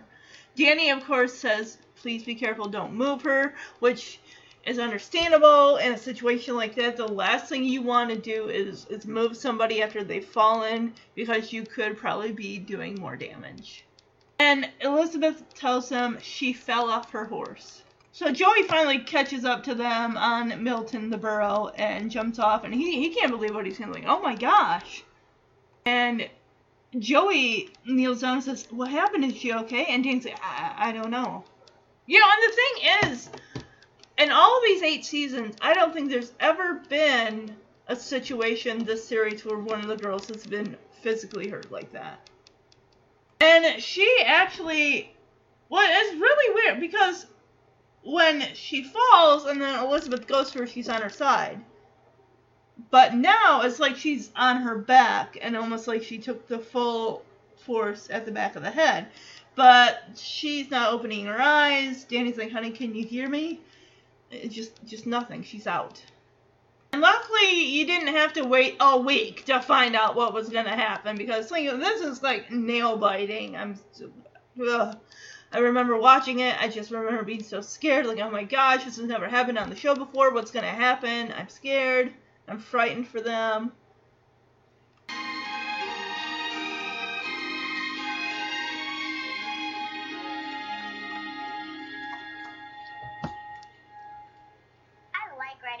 When you don't have to win anything. Yeah, it's cool. Hey, wanna jump that log? Yeah. Let's do it.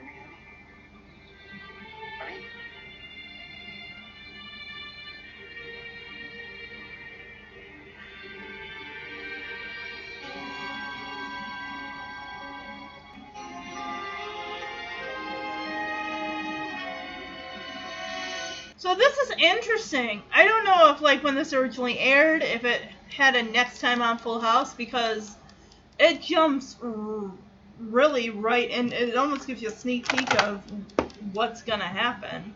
I mean, odds are no, they would not have showed this before they aired the next last final episode because that would have given so much away. All right, so that was the part one.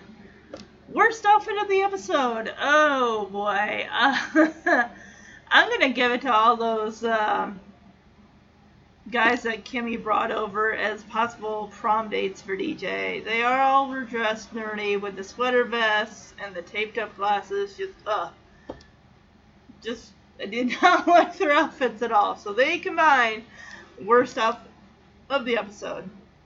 Best outfit, I think, you know, I kind of want to give it to Michelle's riding outfit. I thought it was really, really cute. Runner up worst outfit, of course, has to go to Joey's wrestling ensemble ensemble with the cow print boxer shorts over the red long johns and the bath towel cape and the ski mask just looked absolutely ridiculous. Uh, Tanner Teachable moment, a couple of them, especially when it comes to Michelle. It's like, if you're in a competition, I really think that uh, you shouldn't be wandering, going off on your own. I get it. They're being very pressured by their parents, but again, Michelle does not have a lot of experience. She only has experience riding on a horse with her trainer present giving her the cues that she needs. I'm not blaming Michelle for falling off the horse. I'm not trying to blame the horse for knocking Michelle off, but she really was not ready to jump that log or be off on the trail. Especially, I mean, they are out by themselves without adult supervision. Even though Elizabeth has had years of training with a horse and her instructor, I really don't think it would have been best for either of them to be out there, whether they had a competition going or not. It's like, no, because again, someone's going to be held liable for this. Oh, actually, excuse me. No, number one worst outfit, hands down, going to DJ with the the flip up hair at the bottom and her fake pearls and her in the cold open just ugh. And then the the the uh, chess guys or whatever you want to Star Trek convention I don't know nerds with allergies I don't know whatever you want to call them they're in second place. And then of course third place is Joey. Um, as far as a second place best outfit I really don't have one all right. Season 8, episode 24. I just think that's funny because my birthday is 824. Anyway, this episode also aired May 23rd, 1995. It's two-parter. Michelle Rides Again, part 2. In this episode, the Tanner family helps Michelle try to regain her memory. Let's see who we have guest starring here. Will Estes, we got Allison Christman, uh, this is all stuff from part two, but Elizabeth and her mother are not in part two. This episode also directed by Joel Zwick. We got writer Jeff Franklin, Carolyn Omine. We got Dennis Rinsler and Marc Warren. We have connections here. So for the user reviews, since there's quite a bit of them, I am actually going to hold off on those. Here's some trivia. The show's three main characters, Jesse, Danny, and Joey, delivered the final three lines of the series. The final shot of the series shows every main character throughout all eight seasons. The cast did not know if this would be the series finale or not because the WB showed interest in picking it up for a ninth season even after ABC announced they were canceling it. If there had been an official series finale episode, it would have been titled Our Very Last Show, which is a nod to the first episode, Our Very First Show. In the scene where Mary Kate and Ashley Olsen appear opposite each other, Mary Kate is the one playing Michelle, and Ashley is the one playing Michelle's memory. This is the last appearance of Michelle as she never appears on Fuller House. And the pilot, of the original cast breaks the fourth wall when their characters mention that Michelle will not be joining them. Yes, they do that several times. Although this was the last episode aired, the final episode to actually be recorded was All Stood Up. Mary Kate and Ashley Olsen are both in the episode because it's the last episode of the show. When Michelle mistakes Stephanie's bed for hers, Stephanie had to sleep in her bed instead. Michelle's bed is where Stephanie used to sleep when DJ was her roommate. Let's see. 20 years later, they would make a sequel series titled Fuller House. Let's see. Despite the show still being high in the ratings at this point, it was eventually canceled due to the raising production costs slash salaries. Fourth and final time, Mary Kate and Ashley Olsen would share the screen together on Full House after sharing the role of Michelle Tanner. And finally, the last bit of trivia. In the taped final curtain call, there's a young boy and young girl giving each Mary Kate and Ashley Olsen a bouquet of flowers. It is the twins' younger sister Elizabeth and older brother Trent. Uh, these are goofs. There's only two of them. This is a factual error, I guess. when you regain your memory from amnesia, you don't forget you had amnesia. Well, then maybe the person who put this here has actually had it and actually knows that for a fact. Plot holes. DJ mentions that she had a romantic night when she went to Steve's prom. She and Steve argued most of the evening because he came across his former girlfriend and they were nominated king and queen. Well, Steve says something that is so beautiful to DJ during that night. He says, I didn't know what love was until you. And oh, that melts my heart. It melts it so, so much. So, yeah, we are going to wait on the user reviews for this episode. Like I said, there's quite a bit of them. Um, a while ago, I did say I had a little bit of a surprise something I found that I believe also can be found on YouTube. I will double check. But I was able to, because I knew there was a scene missing from when it first aired. I remembered that scene, and I remembered that it's not here on the DVD and it's not on Hulu. So I'm like, I know this scene happened. It, I didn't make this up. Most of you probably know the scene I'm referring to. It actually kicks off the episode because when this part two starts, they all three guys are going straight to Michelle's hospital room. There is a scene prior to that where they are all in the waiting room waiting for news of Michelle, and someone's bringing coffee, and they're like, "Oh, just set it down to all these like ten other cups of coffee that have gone cold that nobody's because no one's." Everyone's stressed. They don't know anything. The doctors haven't told them anything. And I am going to say again, because this is a touchy subject for those out there that do s- struggle with this particular subject, I'm just letting you know that I'm going to play the clip and then from there we'll basically go from there.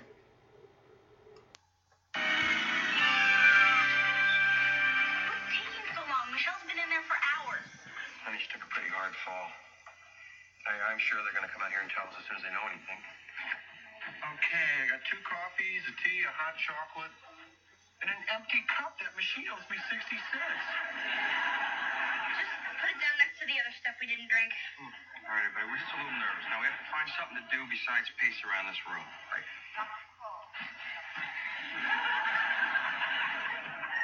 Hey, drop Nicky and Alex off at Aunt Ida's. Any word on Michelle? Last we heard, she was still unconscious. Well, it'd be a long night. Aunt Ida made some coffee. Just add it to the collection. What was she riding off with that girl anyway for? I know, I know. She didn't want to compete.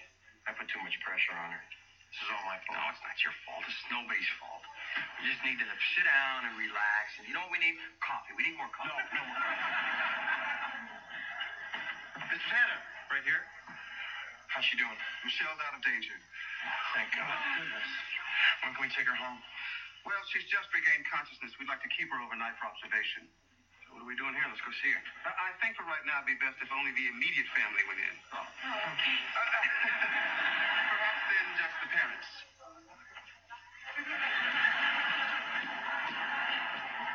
Hey, who am I to judge? All right, so I'm gonna explain the scene that I played the clip for. So again, if you do have medical related trauma, if this is going to be then it's if you want to skip it, you I'm going to proceed as, as best I can. All right, so we are in the waiting room. The family's waiting, just hopefully to get word on Michelle. A lot of the things they're complaining about is what's taking so long. Yeah, DJ complains, what's taking so long? Michelle's been in there for hours. And Danny does remind her, like, honey, she took a pretty hard fall.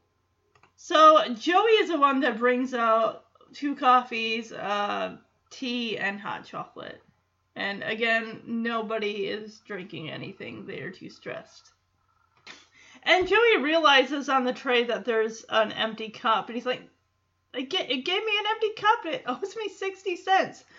And Stephanie says, well, yeah, just put it down to all the others we didn't drink. There's one, two, three, four, five, six, seven, eight, nine. There's at least nine cups with liquid inside that have most likely gone cold. And Jesse says, okay, we need to do something other than pace around the room. But then he presumes to continue pacing the waiting room. So Becky took the boys to Aunt Ida's. This is, gosh, we haven't heard Aunt Ida's name in like, oh, quite a while.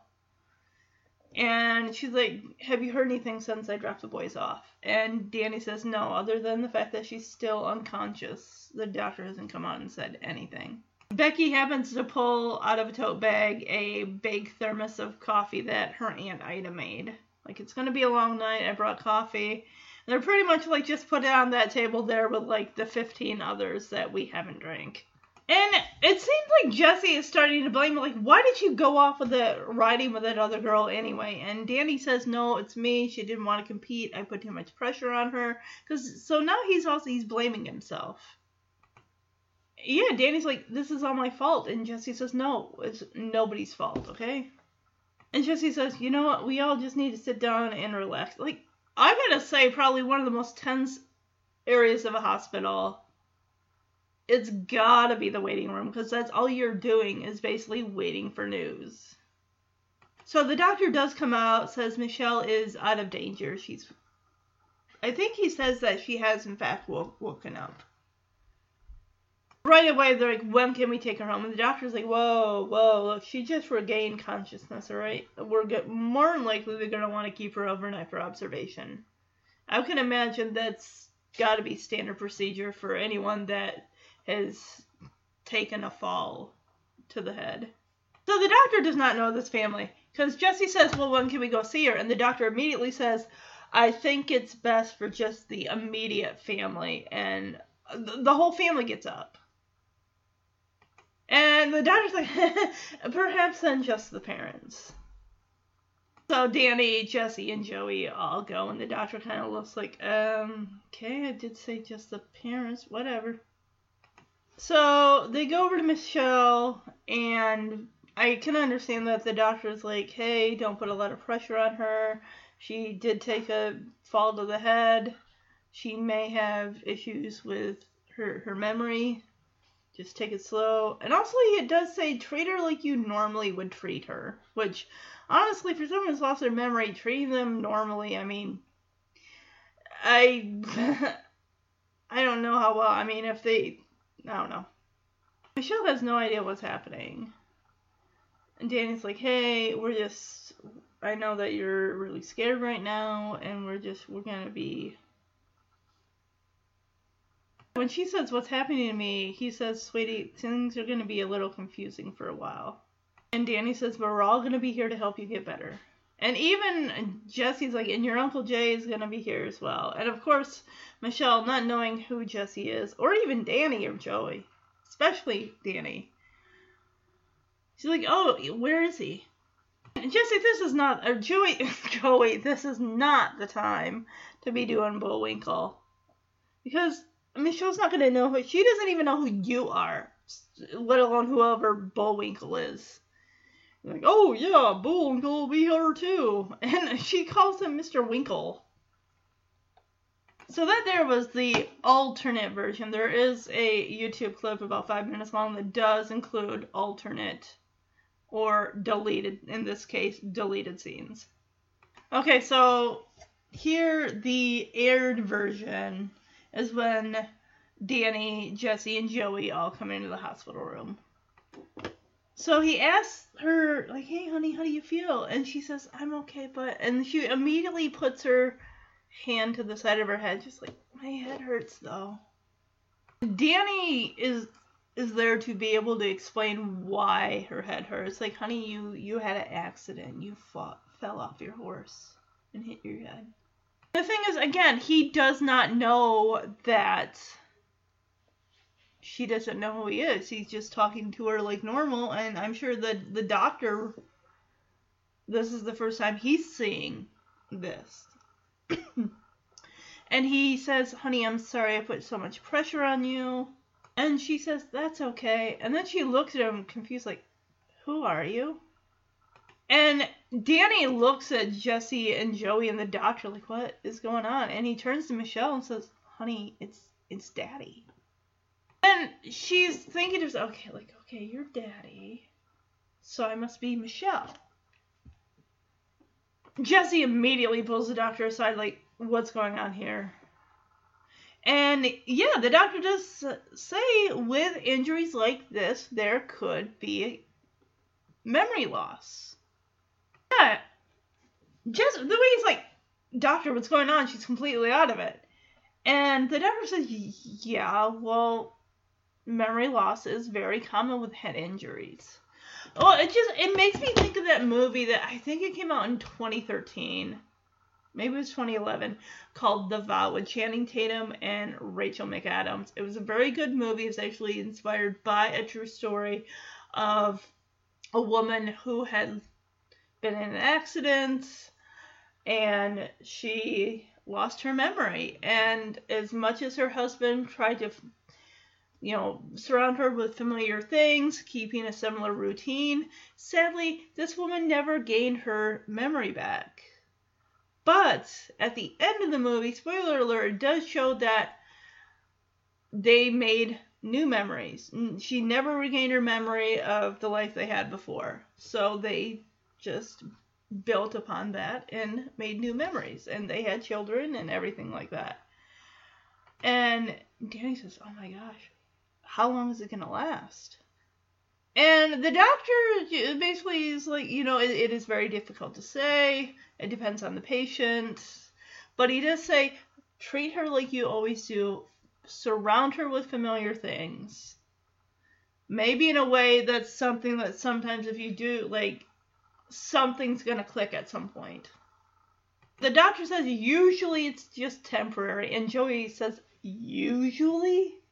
Like, guys, stop ganging up on this doctor. He's just giving you the information he knows. And they're like, well, how does it get better? What do we do? And he he tells them like, hey, just treat her as you normally always treat her. Go about your regular activities and surround her with familiar things. Like, yes, take her home to the family. Just treat her like you always do.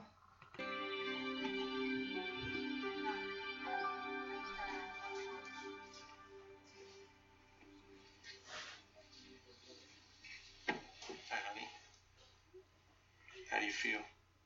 Okay, but my head hurts.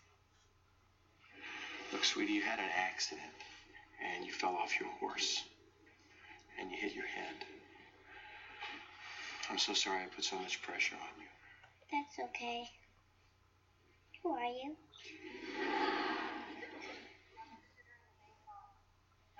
Michelle, it's Daddy. Okay, you're Daddy. So I must be Michelle. Doctor, what's going on here? She's completely out of it. Well, memory loss is very common with head injuries. Oh my God. How long's it gonna last? Well, usually it's just temporary. Usually. So what are we supposed to do? I mean, how does it get better? For right now, the best thing you can do is treat Michelle as normally as possible. Um, surround her with familiar things and go about your regular activities. So we get back to the house. Stephanie's in the kitchen reading Romeo and Juliet, and there's a knock at the door, and it's Andrew. He comes in. I'm guessing maybe she might have called him. Just like, hey, if you want to come over, we can rehearse Romeo and Juliet. And immediately he's like, hey, I heard about your sister's accident. I'm really sorry. And I'm wondering, like, did he hear it maybe through school? Because I doubt she told him. And she says, thanks. She's coming home today, but she still doesn't remember anything. And he's like, oh, well, I mean, if you don't want to rehearse Romeo and Juliet for drama class, I mean, I understand if you need some time. And she's like, no, it's fine. It's okay, really. And then he leans in and kisses her, and she's like, "Oh, what was that?" He, he, I, this is so cute. I love this. He says, "Oh, it's the part of the scene I normally skip." I swear, he is. He is so shy, but it's adorable. And he, and I love how he's like, I mean, I always wanted to kiss you. I would, just wasn't sure if you wanted to kiss me. And then Michelle said you had a crush on me, so I figured it was okay. And he asks, Was it okay? And she's like, Yeah, I could use a little work. and then they kiss, and it's adorable. She says, I could use a little more rehearsal. the audience is like, Woo! And here comes DJ saying, Wow, if he's a pizza guy, he sure does deliver. Oh, hi, Andrew. Hi, Steph. Come on in. I heard about your sister's accident. I'm really sorry. Thanks. She's coming home today, but she still doesn't remember anything. Well, if you don't want to rehearse Romeo and Juliet for drama class, I understand. No, it's okay, really. What was that? The part of the scene I usually skip. I mean, I always wanted to kiss you, but I wasn't sure if you wanted to kiss me. But when Michelle said you had a crush on me, I, I figured it might be okay. Was it okay? Well, I could use a little more rehearsal.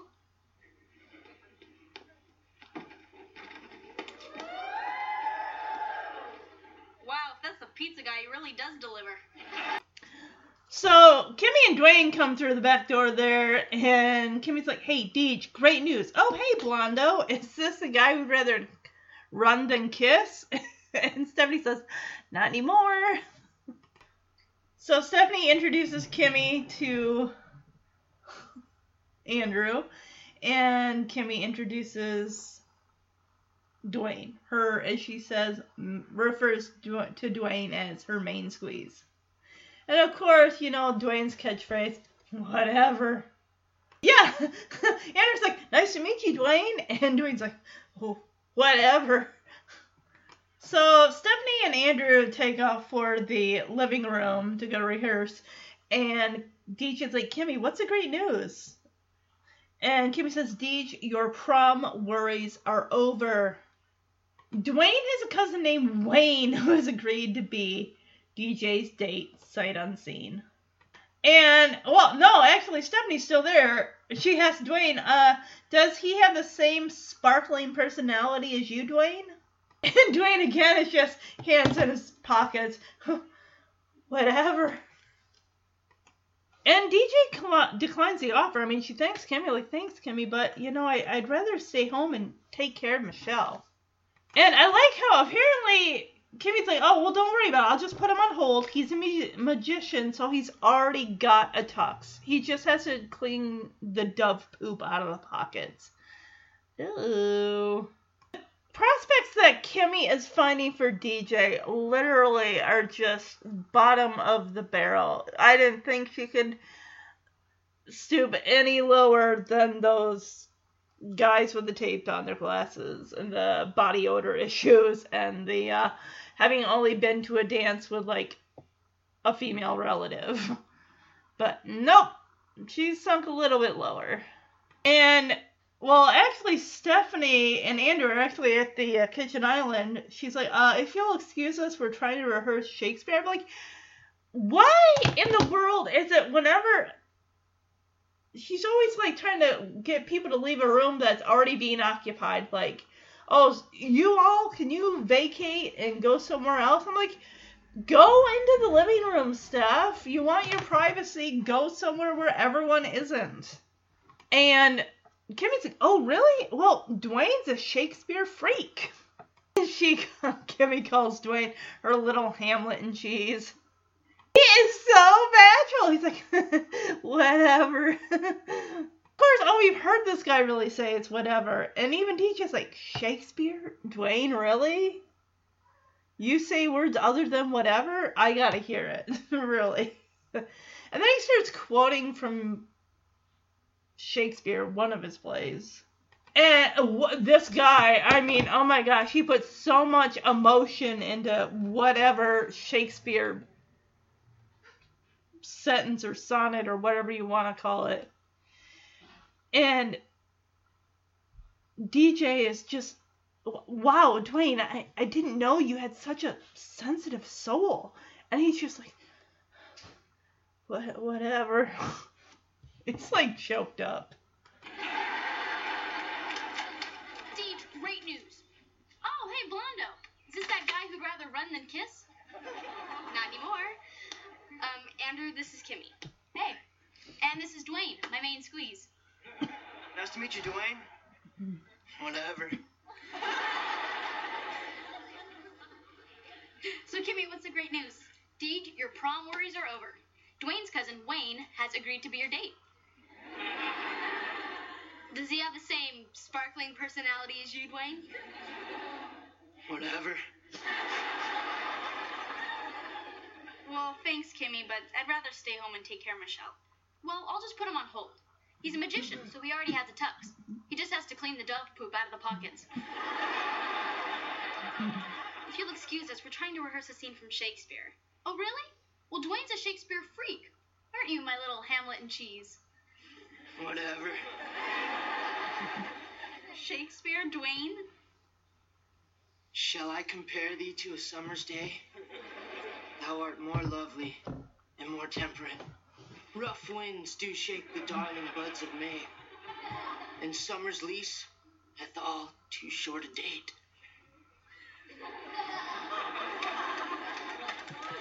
Dwayne, I didn't know you had such a sensitive soul. Whatever. All right, so now we are in the living room. They're just waiting for Danny to get home with Michelle. Jesse is reading an Elvis children's book to Nicky and Alex. Stephanie comes in with a cordless phone and says, Hey guys, Dad's on the phone. He's on his way with Michelle. And she asks, Dad, when are you going to be here? And Danny walks in with a mobile phone. He says, Before you can say, Dad, when are you going to be here? So part of me honestly wonders if, because they did keep her overnight for observation, and I kind of wonder if he's strictly the doctor just said just to the parents, let's not overwhelm her with too many unfamiliar faces, and probably just like, hey, the family, the rest of the family can see her when you bring her home, but let's not overwhelm her, because uh, Danny did bring a little pink suitcase for Michelle, probably a change of clothes and Michelle is kind of hovering on the doorstep. And he's like, Oh, come on in, Michelle. Don't be scared. Look, everybody, Michelle's home. And everyone's like, Oh, hey, hey, Michelle, how are you? And she says, It's nice to see you all again. Stephanie, right away, straight out the gate, is like, Do you remember us? I'd be like, um, well, I can tell you right now by her response, it's nice to see you all again does not sound like something that uh, Michelle would say if she knew who you were. Yeah, and she said, "Well, aren't you the nice people I met at the hospital?" Okay, so she did actually. Okay, gotcha. They probably just bought brought, you know, a couple people in at a time, like Becky and the boys, and then Stephanie and DJ. Probably just Danny came out and prepared them, like, "Hey, she's very confused. She's disoriented. Just don't ask her a lot of questions and don't expect a whole lot. Which honestly, I can imagine. It's like, yeah, treat her like you would normally. However, uh, in this case, it really. I don't think she she wouldn't know the difference between how you're treating this person you're calling Michelle, who she's supposed to be. And at one point, she actually does get frustrated, which understandably so. She's feeling the pressure of trying to remember who she was and who they're expecting her to be. The family all kind of look at each other like, uh, I get. How do we answer this? Like, just say yes. Yes, you are. Just take it slow. Don't put so much on her. This is hard for her too. It's probably harder for her than it really is for I I get it they're used to her being who she is. It's like, but this is the reality right now of what you need to grasp. So Comet comes in and immediately Michelle backs up. Right in, into Danny. And he's kind of got her like, honey, it's okay, it's okay. And DJ says, well, Comet just wants to say hi. And immediately it's like, Michelle's like, oh, hi, girl. And Jesse corrects her, like, oh, no, he, he's a boy. And Michelle's like, oh, right. Even oh, yeah, because she even asks, uh, do I like dogs? And Jesse says, yeah, you, you love dogs. And she says, oh, good. And then immediately starts petting Comet, putting her hand out for him to sniff. And she says, oh, hi there, girl. And Jesse is really quick to correct her, like, uh, it's a boy. So of course she sees all of them together, and she asks, "Uh, do you all live in the neighborhood?" I mean, my guess is she's assuming like these people, whether they're relation. Jesse already said, "I'm Uncle Jesse." I don't. We didn't see if Danny's like these are your two older sisters, because she's like, "Oh, do you all live in the neighborhood?" And Becky's like, "Uh, we all live in this house." uh, definitely, it just feels like Michelle's personality here is like that of a viewer of the show for the first time. And she says, uh, I hope it's bigger than it looks from the outside. But she's like thinking like, oh my gosh, there's like 10 people in this room and you all say you all live here. How many floors are there? And DJ is like, you are kind of pushing it. I mean, she's like, Michelle, does anything look familiar? I would, the way that she's reacting, I would honestly, I wouldn't think anything's familiar to her. It's like basically what she has is a blank slate. And Michelle says, well, I mean, it looks like a nice place to live, but I just, I don't remember living here. So Danny it says, hey girls, why don't you take Michelle on a little tour of the house. So I like how Stephanie takes on the role of like tour guide. She says, Michelle, please keep your hands and arms inside the tram at all times. And Michelle looks at her, Stephanie confused, saying, asking, We have a tram? And it's like, No, it's just an expression. It's like nobody knows how to handle or be considerate of Michelle because they're used to her being a certain way. And DJ says, Yeah, just stick with us. And then the announcer said, Elvis has left the building. Hey, you guys, Dad's on the phone. He's on his way home with Michelle. Dad, when are you going to be here? Before you can say, Dad, when are you going to be here? Come on in, Michelle. Don't be scared. Look, everybody, Michelle's home. Michelle. It's nice to see you all again. Do you remember us? Aren't you the nice people I met at the hospital?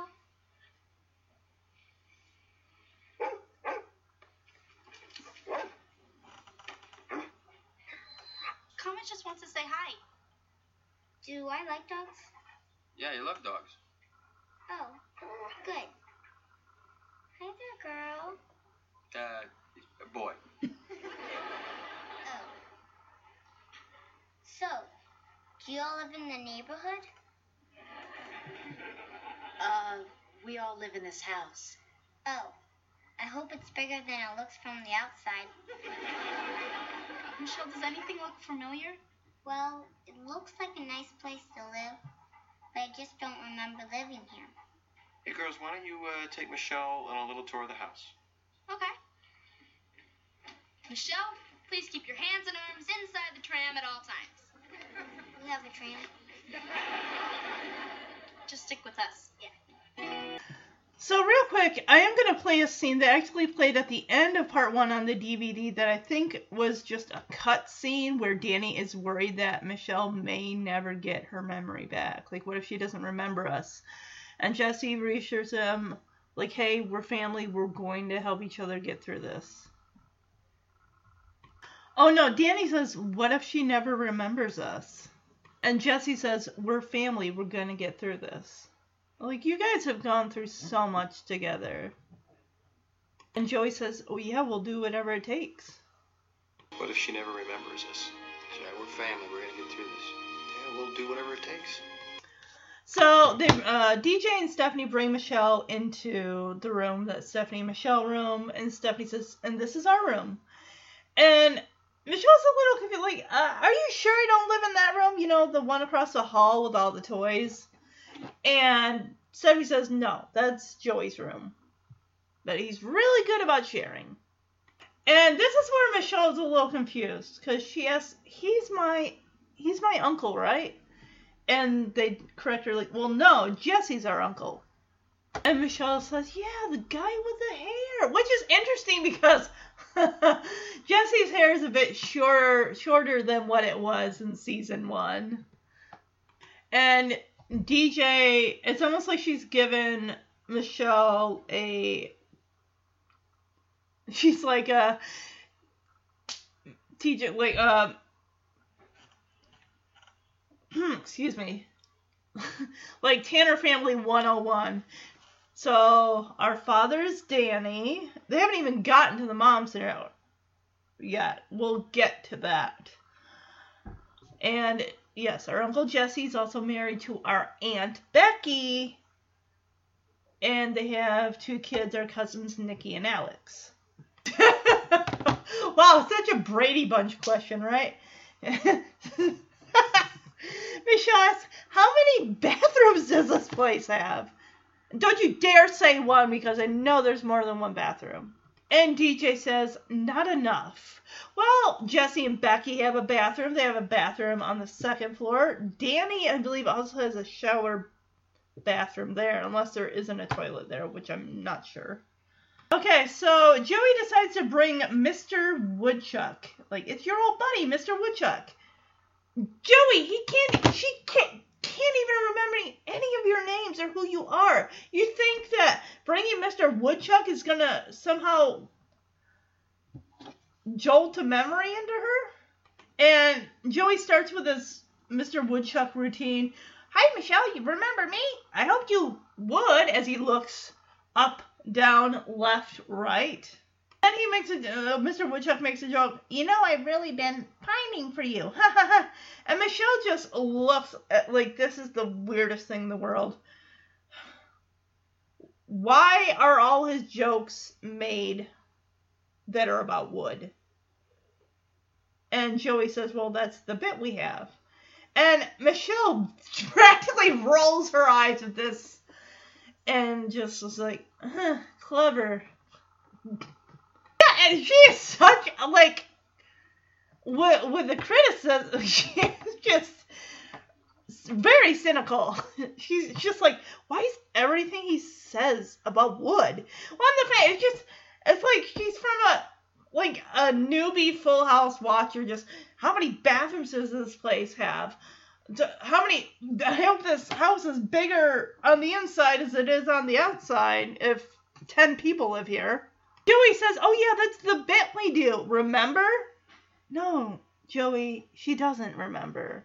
So Becky, Danny, and Jesse come in, and you know they were talking, and they're just kind of like, "Hey, what if we sing Michelle's favorite song? We have not heard this song since I'd say at least season four. I think they dropped that after season four with the teddy bear song. They thought if anything's gonna jog their memory, it's gotta be the teddy bear song." They thought like, hey, if the guy sang your favorite bedtime song, it might bring back some memories. And at this point, Michelle's like, yeah, sure, whatever, give it a shot, I guess.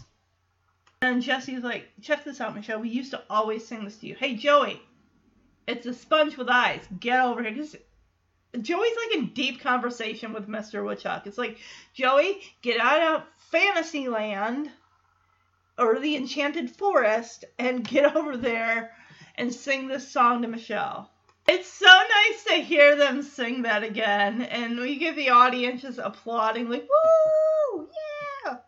And she says, doesn't ring a bell. They are thinking that this is a miracle cure, like anything we've we've put in front of her that's from the last like six plus years.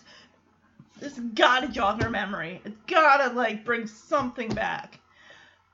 I I just honestly they are pushing and they are trying too hard. I get the doctor said treat her normal, but you guys are going a bit you're getting a bit overboard here. Like it's not even been 24 hours yet. Just calm down. Let it take its course.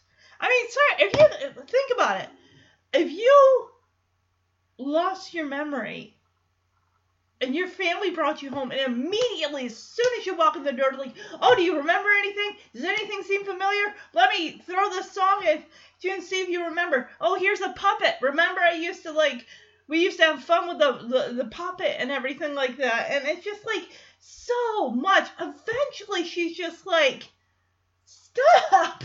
I'm sorry i can't remember. I, i'm not the person that you remember this breaks my heart, but you knew that this question was coming. She says, But can I ask you a question? And he, Danny's like, Yeah, sure, anything. And she says, Well, you're my dad, right? And he's like, Yeah, that's right.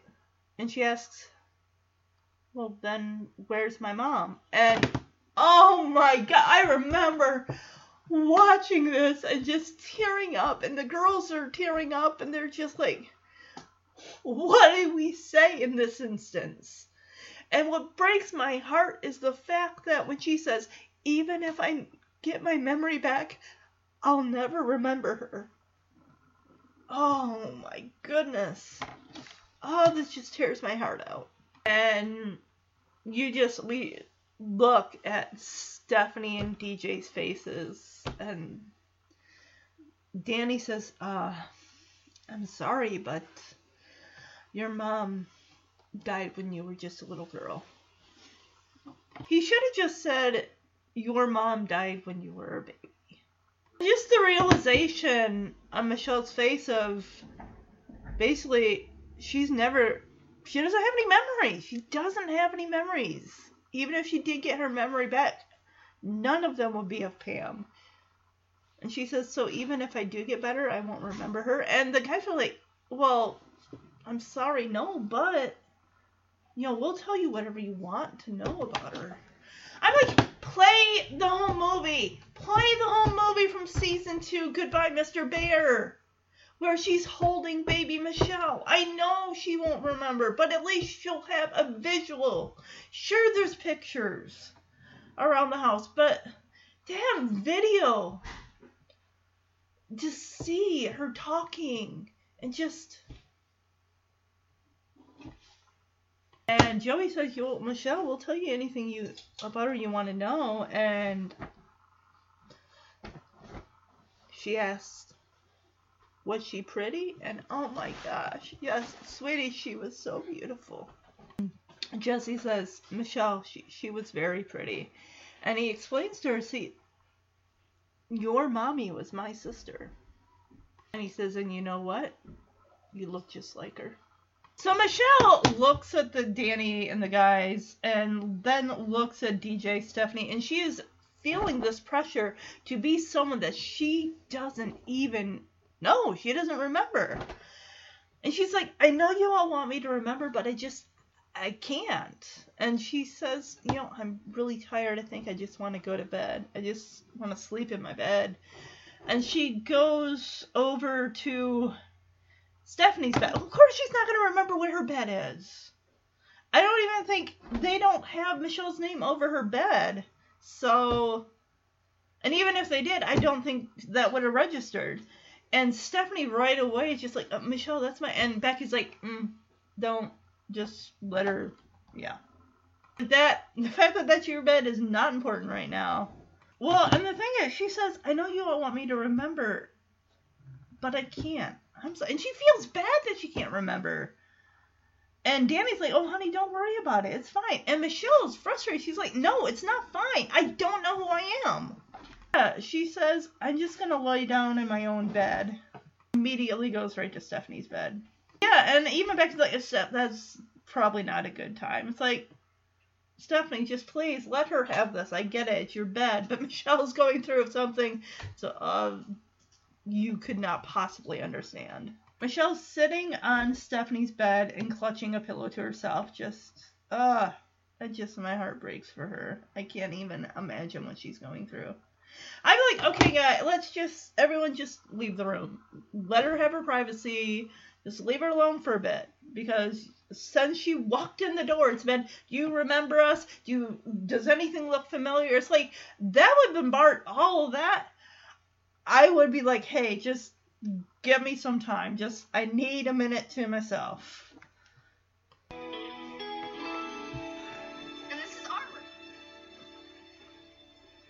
Sure I don't live in that room across the hall with all the toys? No, that's Joey's room. But he's very good about sharing. He's my uncle, right? No, Jesse's our uncle. The guy with the hair. Right. And he's married to Aunt Becky, and they have two kids, our cousins Nicky and Alex. How many bathrooms does this place have? It's not enough. Hey, Michelle, look who's here. It's your old buddy, Mr. Woodchuck.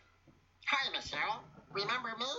I hoped you would. You I've really been pining for you. How come everything he says is about what? Well, because that's the bit we do, remember? Clever. Michelle, we were just talking and we thought maybe if the guys sang your favorite bedtime song, it might help bring back some of your memories. Sure, give it a shot. Okay, check this out, Michelle. We used to always sing this to you. Joey? Joey. It's a sponge with eyes. Get over here. All right. See if you remember this, okay? Oh, baby, let me be your loving teddy bear. Put a chain around my neck and lead me anywhere. Oh, let me be. Oh, let him be. Yep. A teddy bear. Wop do wah do wah, wop do wah do. I just want to be your teddy bear. Ooh.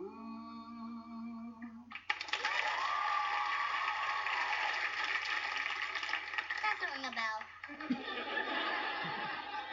Can I ask you a question? Sure, anything. You're my dad, right? Yeah, that's right. So where's my mom? I'm sorry, uh, but your mom died when you were just a little girl.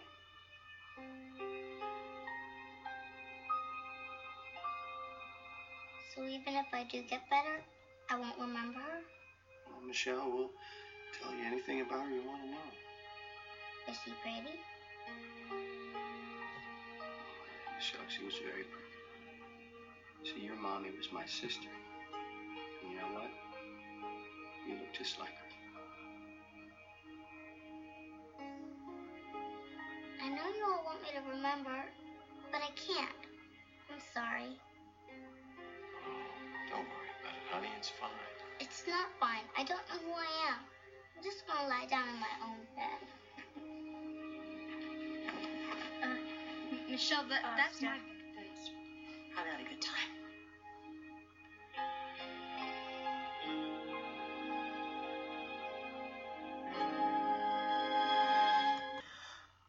It's morning, and Nicky and Alex race in there screaming, Michelle, Michelle, Michelle, Michelle. They go over to where her bed is, and Stephanie's over there and saying, Hey, guys, she's over there.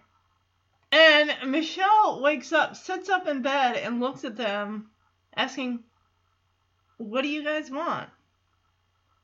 And they ask, Do you remember yet? And Michelle says, Yeah, I know you're my cousins, but I, I wrote your names down somewhere. So the other, the twin in the blue pajamas says, "You said we could have this," and he's holding Rigby the rhino, the stuffed Rigby the rhino. And she says, "Well, I mean, if that's what I said, then go ahead, take it." So I don't know which one this is, whether it's Nicky or Alex in the blue, but it's like this is a conniving, cunning kid that seems like he is the uh, of the of this duo. He is the mastermind because when they go around to the side of like they're right by the door, but they're on the side of the dresser. The twin in the white pajama says, She didn't say that, like loud enough that Michelle could hear.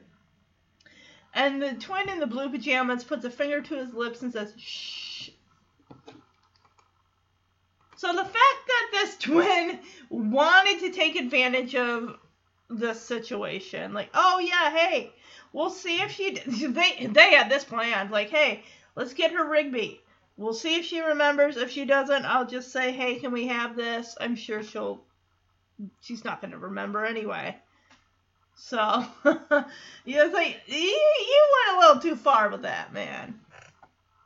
The, the, the one in blue is diabolical. I don't know if he's Nicky or Al. He might be Nicky. I'm not sure, but he's the one. Maybe it was his idea to drop out of college and run the fish taco truck. The other two was like, I don't know if I want it. It's like, no, we're doing this together. We're brothers. If I drop out, you drop out. This, twin in is like pushing his brother out the door, like, go, go, go. Keep moving. So Stephanie says, Michelle, I want to let you know that before your accident, we had a fight. And Michelle is just. just Stephanie, just, really? Steph, why are you. Just wait! Why are you bringing this to her right now? And Stephanie says, Yeah, I, I feel awful about what I said. I said I would never forgive you. And Michelle is surprised, like, why? What did I do? And I like how Stephanie's like, well, it was nothing really. And Stephanie, I like that how she downplays it, just just saying it's just a stupid argument, but it actually turned out okay. Because they found out that Andrew really likes me, and he actually kissed me. And Michelle's like, yeah, well, I'm glad that everything worked out. And Stephanie says, yeah, well, I mean, I'm sorry about what I said, so do you accept my apology? And Michelle says, yeah, I guess so. I mean, I, I don't know what the argument was about, but sure, why not? And Michelle says, you know, hey, do you feel better now? And Stephanie says, well, I feel better if you knew what we were talking about. And Michelle says, you know, I'd feel better if I knew what anyone was talking about. You could have tabled this conversation for a time when she had her as her memory back.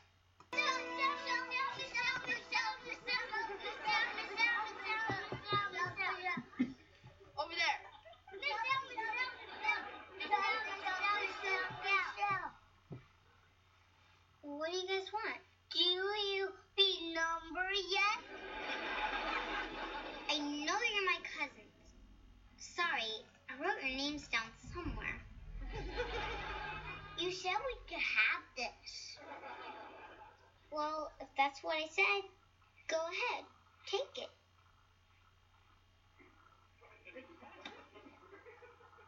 She didn't say that. Michelle, before your accident, we had a fight. Really? Yeah. I feel awful about what I said. I said I would never forgive you. Why? What did I do? It was nothing, really. It's just a, a stupid argument. But uh, it turned out okay. Thanks to you, I found out Andrew really likes me. In fact, he finally kissed me. Well, I'm glad everything worked out. Yeah. Well, I'm really sorry about what I said. So do you accept my apology? I guess so. Do you feel better now? I'd feel better if you knew what we were talking about. I'd feel better if I knew what anybody was talking about. So now we're it's later that day, and Michelle's got a box of these giant pret- hard pretzels, and he's Jesse's working on one of the tricycles that belong to Nicky and Alex. He's asking like, "Hey, Shorty, you with the pretzel, Munchkin, can you get me that wrench on the table?" And Michelle's like, "Me? I thought my name was Michelle." And apparently, Michelle does not know that she's got a dozen nicknames, all mainly by Uncle Jesse. And she hands him the wrench, and he's like, "Oh yeah, I mean it is, but I like to call you, you know, Munchkin. Sometimes we call you Shorty, Rugrat." Michelle looks insulted, like, "What did I ever do to you?" And Jesse's like, "Nothing. I mean, you love those names." And Michelle asks, "Why?" And Jesse says, "Well, because it's part of our special relationship." And he says, "Listen, Val, you and I go way back." And he says how, you know, the first time I saw you, it was at the maternity ward. He says, I was looking through the window and I looked in at you and I waved. And he says, you know what? You looked back at me and I swear you smiled at me. Of course, the nurse said it was gas, but you know, I wasn't buying it. And Michelle says, wow, we've known each other a long time. And he's like, yes, a long time. And Jesse says, you know, when I moved in here to help raise you kids, I, I, I never thought that one day you'd be helping me raise mine. It's yeah, and it's just amazing. It's like Jesse didn't know by moving in that house, like that set his whole life and future in motion. The way that Michelle says this, she says, "Sounds like I had a pretty nice life," and Jesse says, "Yeah, you had a beautiful life." And it's just like, yeah, this is eight years were pretty nice you know, a lot of fun times, memories, laughter. She, she, just, she's so frustrated. She says, I, I wish I could remember it. And I like how Jesse says, well, don't worry, Michelle, right? You will. You just hang in there. Like, it's gonna come to you, but if you push it, you're just gonna, like, she's just gonna end up keep frustrating herself. He says, but most importantly, just remember that I love you very, very much. And I like how he taps her nose. And this is just this uh again it just makes me sad. And she says i i guess i love you too right?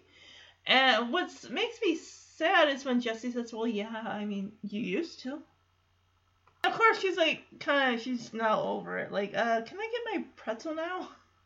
And this this version of Michelle is like uh, the family does not know how to. This they want her back to who she was, and I know that a part you know also wants that, but this guys, y'all, you gotta be patient. It's gonna happen in time, but if you you're just, uh. And the one thing that Jesse says that we'll play later is the fact like what was like a part of you a part of you was missing. And it's like a part of all of us was missing. Yeah. Hey, Munchkin, can you hand me that wrench, please? Munchkin? Hey, you with the pretzel. Me? I thought my name was Michelle. It is, but uh, I like to call you Munchkin. Sometimes I call you Shorty, Rugrat. Hey, what did I ever do to you? You love those names. Why? Because that's part of our special relationship. Listen, pal, you and I go way back. I said, I remember the first time I saw you. It was at the maternity ward, and I was looking through the window, and I and I looked in at you, and I waved. And you know what? You looked back at me, and I swear you smiled at me. Of course, the nurse said it was gas, but I wasn't buying it. Wow. We've known each other for a long time. A long time. You know, it's funny when I uh, when I moved in here to help raise you kids. I never thought that one day you'd be helping me raise mine. Sounds like I had a pretty nice life. You had a beautiful life. I wish I could remember it. Don't worry, Michelle, you will. You just hang in there. But most importantly, you just remember that I love you very, very much.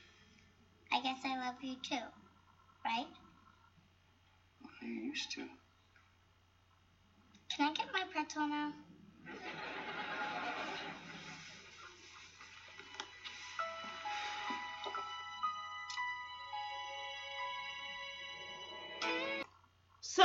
Joey again comes down with the bath towel cape, the cow print boxers, the red long johns, and he's just kind of telling Jesse, like, I just, my heart's not in this. I know we gotta prepare, but I just, I'm not feeling up to this.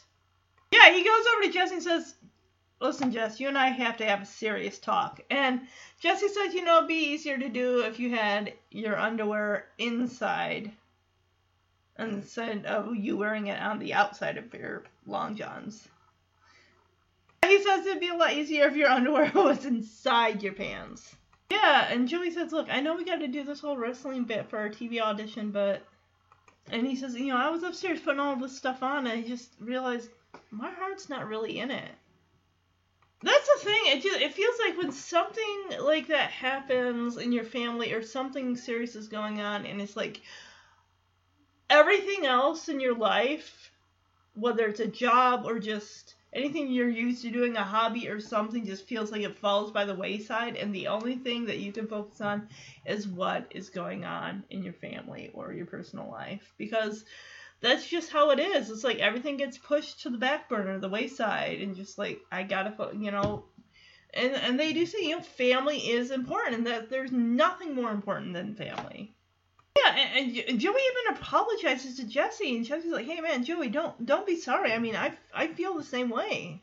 And Jesse says, "You know, since Michelle's accident, I just I've really been thinking about my priorities, you know." And he even thinks, you know, that really there's nothing more important than family. And he really, with all everything going on right now, it's like I gotta create more time to be with my family. He says, Jesse says, anything that's gonna take more time away from my family, well, I just don't have time in my life for it. It's like, yeah.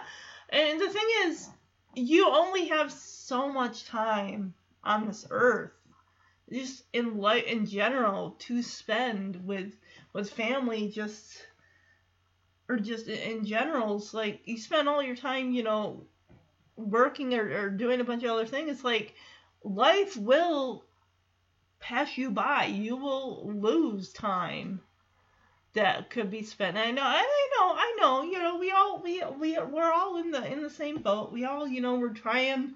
We're just surviving. We're working to survive, basically, working to live and live. And but feels like you know don't be living to work. It's just just make time for yourself. Make yourself a priority in your you know once in a while too because your own personal health is just as important as making sure you got food on the table and your bills are paid and everything like that. But you're not doing yourself or anyone any favors if you're just you know you don't want to make yourself sick Take care of you. Take a me day if you gotta. But Jesse is just he just he brings up a good point. It's like he's like you said, you know, you got the club, you got your band, you got your radio show. You don't really have time for another commitment. It's like, and she says, you know, if she's only seeing him a few uh, minutes a night, that means the boys are only seeing him a few minutes a night, and it's just it's like you only have those kids for so long, you know, and you want to make memories while you can. And Joey says there's nothing more important than your family. We can wait. we can wait. Joey, Jesse says, Joey, I can't wait till you have kids someday. You're gonna make a great father. Uh, well, from what we see 25 years later, no, no, those kids, those gremlins, no. Joey, if that's what your kids were going to be like, you should have just said, you know what? No. And I like what Jesse says here. He says, There's nothing like looking down at the beautiful little baby in your arms and knowing that you created it. And uh, Jesse's like, Well, of course, you're going to have to, you know, find a woman first, you know. so he says, Yeah, it'd be nice to hold something warm and cuddly that doesn't always talk about wood. What happened to Roxy? What happened to Roxy? Where is she? They were a good pair. And he's like, yeah, it'll happen for everybody. Don't worry. And Joey's like, yeah, thanks, Jess. So Jesse and Joey hug, and then Michelle comes in. And it's just like, what is with this family and hugging? I don't get it. She says "Is it just me, or is it me, or does this family hug an awful lot?" It just feels. It almost feels like creeped out, just weird, and like, wow, this family hugs a lot. I don't get that. See, again, it just it, it's like she's a first time viewer of this family for the first time and just seeing the uh how this family is just I mean, not that she's got other families to compare, but still. It's like somebody just walked in and just played like an episode of Full House in like season five, like smack dab somewhere in the middle. Didn't know anything about the characters or anything about the show, and just it's just a critical in that regard.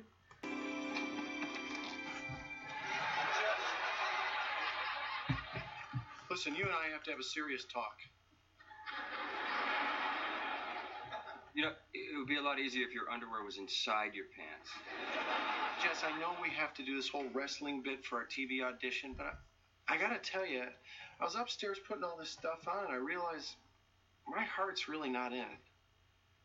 I'm sorry, Jess. Uh, Joey, don't be sorry. I feel the same way. You know, since Michelle's accident, I've really, really been thinking about my priorities, you know. And anything that's going to take more time away from my family, well, you know what? I just don't have time in my life for it. There's nothing that's more important than your family. Right. Gee, I can't wait till you have kids someday. You're going to make a great father. There's nothing like looking down at that beautiful little baby in your arms and knowing that you created it. Of course, you're going to have to find a woman first, you know. Yeah, it'd be nice to hold something warm and cuddly that didn't always talk about wood. It'll happen for you, pal. Hey, thanks, Jess. Is it me, or does this family hug an awful lot? So now we're in the living room, and Danny is telling DJ, "Look, DJ, I really think you should go tonight. I mean, you only get one senior prom." And Becky says, "Yeah, my prom was inc- was incredible. I felt just like Cinderella." And DJ asks, "Did you meet Prince Charming?" And Becky says, "No." And Becky says, "No, but I lost my shoe. There was a mouse in my car." and my date had a head like a pumpkin. And Becky says, but the point is, it's your prom. I mean, you'll remember it forever. And I'm thinking, I didn't even go to my senior prom. I'm like, no. And DJ's like, Becky, you don't need to tell. I mean, DJ knows, like, well, I know that prom is special because she went to Steve's prom. And she says, I went to Steve's and it was the most romantic night of my life. I'd be like, well, later it was when he says, I didn't know what love was until you. Oh. And now Michelle is like, oh. DJ is using Michelle as an excuse not to go. Yeah, and because DJ says, I don't know how I could have a good time knowing that Michelle's here. Michelle's home scared and confused. And Michelle says, I'm ruining everyone's fun. And I'd be like, no. And DJ says, No, Michelle, I didn't mean it that way. And Michelle asks, Well, what way did you mean it? Yeah, I get it. You want her to feel better, but missing your prom and using her as an excuse is not a way to feel better. Yeah, even Michelle's like, How is skipping your prom to make me feel better? It's not. And DJ Real's like, oh, actually, it won't. Michelle says, well, you'll feel bad you're missing your prom. I'll feel bad you're missing your prom. Somebody needs to go to that prom. And DJ says, you know, I would go, but I think it's too late now. I'm kind of wondering, could you get, like, tickets to the prom the day of? I would imagine. And DJ says, even if Duane's cousin was ready, I mean, I don't see how they can get a dress and shoes and everything by tonight. And Becky is there to save the day. Becky says, I can help with that. I'm a speedy shopper. Yeah. And she says, when my sister was eloping, I had one hour to get a hairdo, a dress, and a letter. I'll meet you at the car. So she hugs Danny and then hugs Michelle. See you later, Michelle. And Michelle says, more hugging. Great. DJ, I really think you should go tonight. You only get one senior prom. Yeah, my prom was incredible. I felt just like Cinderella. Did you meet Prince Charming? No. But I lost my shoe, there was a mouse in my car, and my date had a head like a pumpkin. But the point is, is it's your prom. You'll remember it forever. Well, I know the prom is special.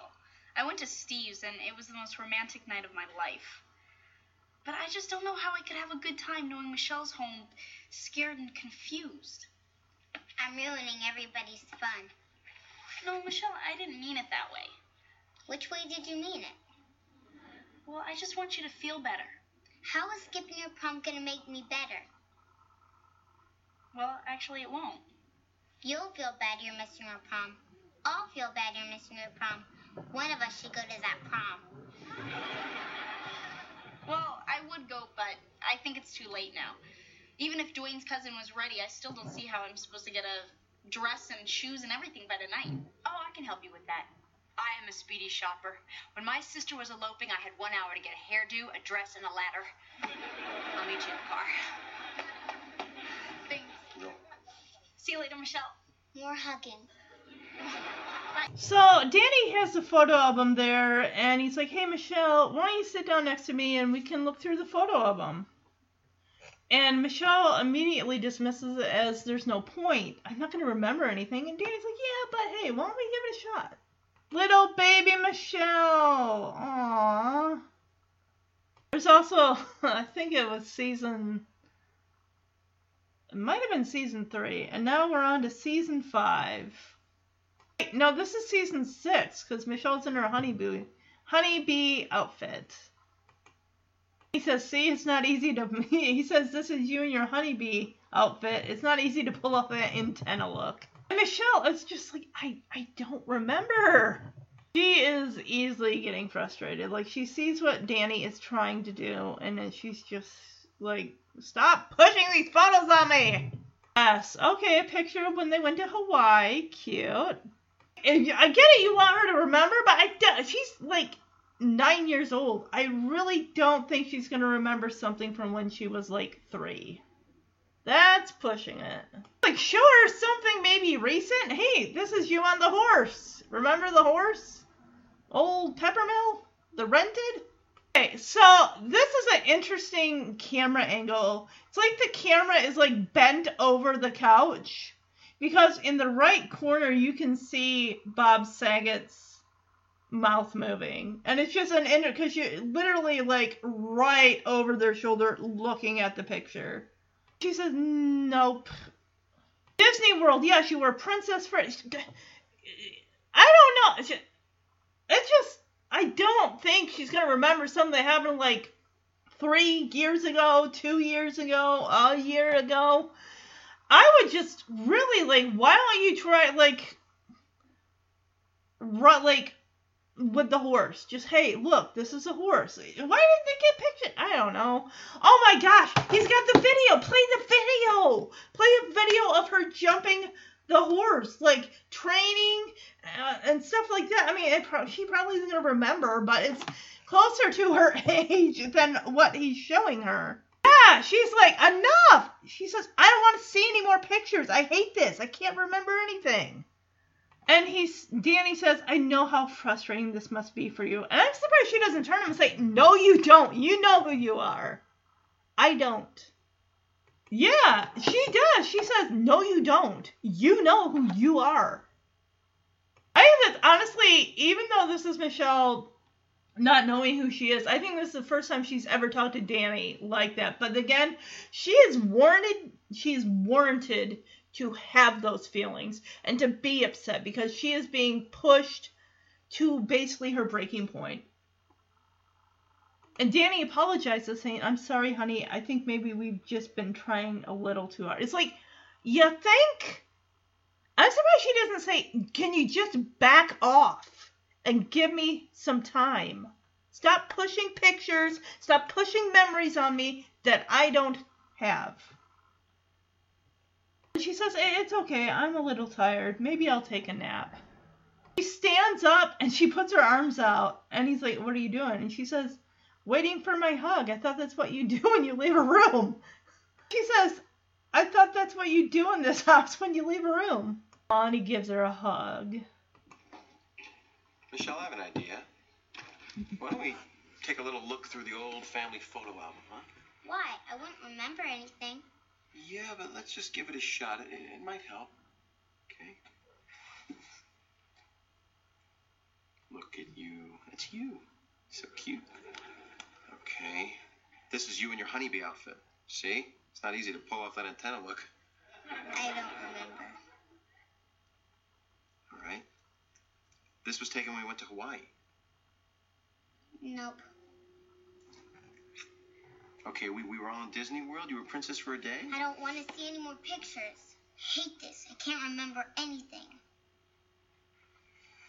I know how frustrating this must be for you. No, you don't. You know who you are. I'm sorry, honey. I think maybe we've just been trying a little too hard. It's okay. I'm a little tired. Maybe I'll take a nap. Okay.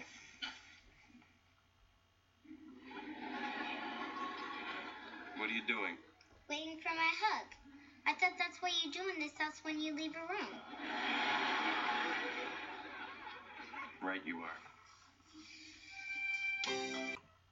So it looks like Michelle's laying on her correct bed because she's just laying there and all of a sudden we hear Michelle's voice saying, "I remember this room.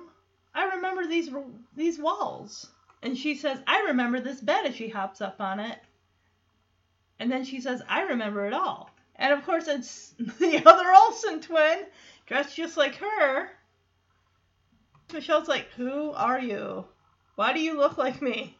Oh, she asks, Who are you? And why do you remember everything? And the other Michelle says, It's my job. I'm your memory. And Michelle says, Where the heck have you been? I've been looking all over for you.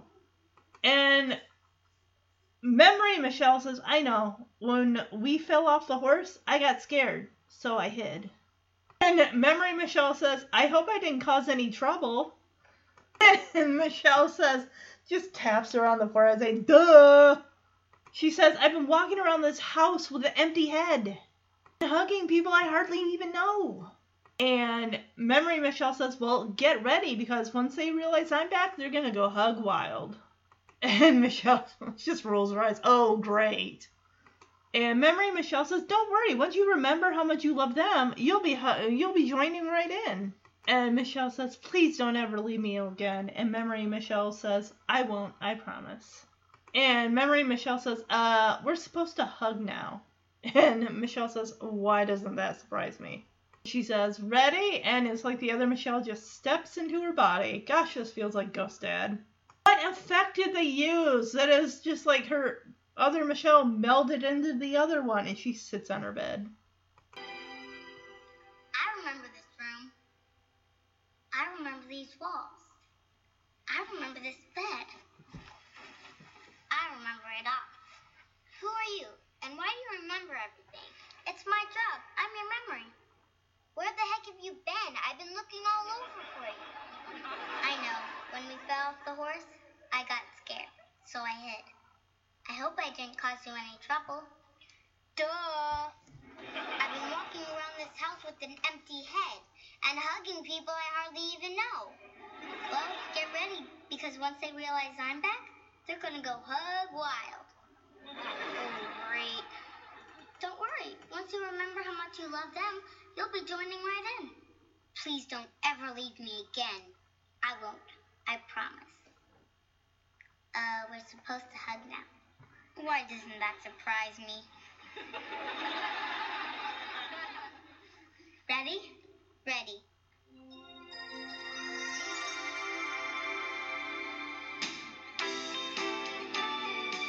Stephanie comes downstairs and says, Oh my gosh, you guys, you gotta see DJ's prom dress. She looks incredible. I don't like her prom dress. It's too shiny and gold. And again, with the hair, the flip at the bottom it's just, bleh. That looks like they're playing like Candyland or something. I can't really tell.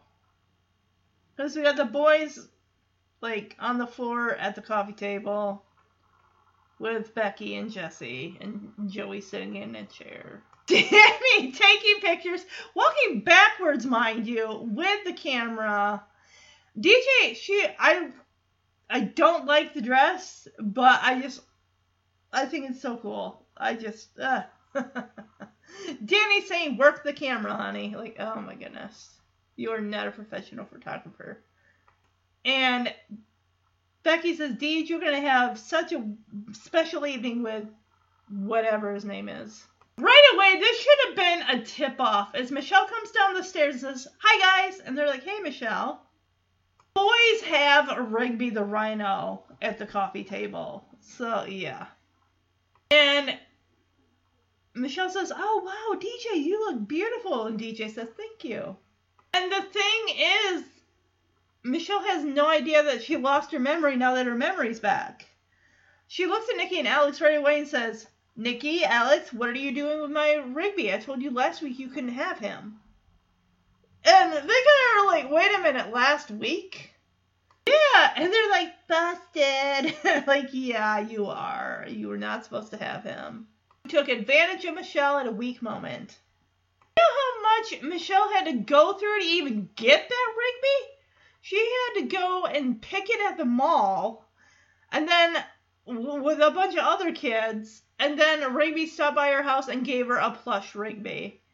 She went through a lot of trouble to get that Rigby. Stephanie the one is the one that noticed it like last week because she goes over to like Michelle. You remember something that happened last week? And Michelle's like, Steph, why are you talking to me? You swore you'd never forgive me. And that's when it's like she's got her memory back. Yeah, because when Stephanie's like, Michelle, you remember something that happened last week? And that's when Michelle says, Why are you talking to me, Steph? You said you'd never forgive me. And Stephanie says, She thinks I hate her. Isn't this great? Picks Michelle up and swings her around. Oh my gosh! And Michelle's like, Put me down! So Jesse decides to test Michelle's memory. Says, Michelle, okay, come here. This may sound weird, but I want to put this to the test. What is my favorite comb? And Michelle says, Mr. Goodpart. so Danny tries a trick question. All right, Michelle, what day do I always vacuum the stairs? And she says, every day. He's like, that's right. And it was a trick question. What's the capital of Nevada? Joey asks her. And she says, I don't know. And Joey says, she never knew that. Her memory's back. Well, I think when she says last week, that would have been the tip off right there. Like, okay, she remembers something from last week. Because again, she doesn't even remember. Fo- I don't even think she remembers falling off the horse. Unless she. Yeah. And Danny picks her up and just like, oh, this is wonderful, and just starts kissing her on the cheek, and she's just kind of looking at everyone like, what is going on here? She's like, is everybody nuts? What's going on? And they gotta kind of fill her in as DJ says, you fell off your horse and hit your head. Becky says, yeah, and you couldn't remember who you were or any of us. And I love how she says, how could I forget you guys? You're my family. And Danny says, You don't know how happy I am to hear you say that. You guys gotta see DJ's prom dress. She looks incredible. Okay, come on, baby. All right, come to Papa. All right. Work the camera, honey. Work the camera. Deej, you are gonna have such a special evening with whatever his name is. Hi, guys. DJ, you look beautiful. Thank you. Nicky, Alex, what are you doing with my Rigby? I told you last week you couldn't have him. Busted.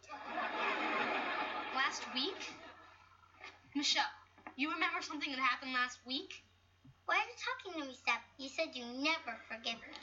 She thinks I hate her. Isn't this great? Oh my god. Put me down. Wait, wait, Michelle, come here, come here. Now, this may sound a little weird, but I want to put this to the test. What is my favorite comb? Mr. Goodpart. Bingo! All right, Michelle. What day do I always vacuum the stairs? Every day. That's right, and it was a trick question. What's the capital of Nevada? I don't know. She never knew that. Her memory's bad. This is wonderful. Yes. Oh, man. Is everybody nuts? What's going on? Michelle, you fell off your horse and hit your head. And you, you couldn't remember who you were or any of us. How could I forget you guys? You're my family. You don't know how happy I am to hear you say it. Attention, shut-ins.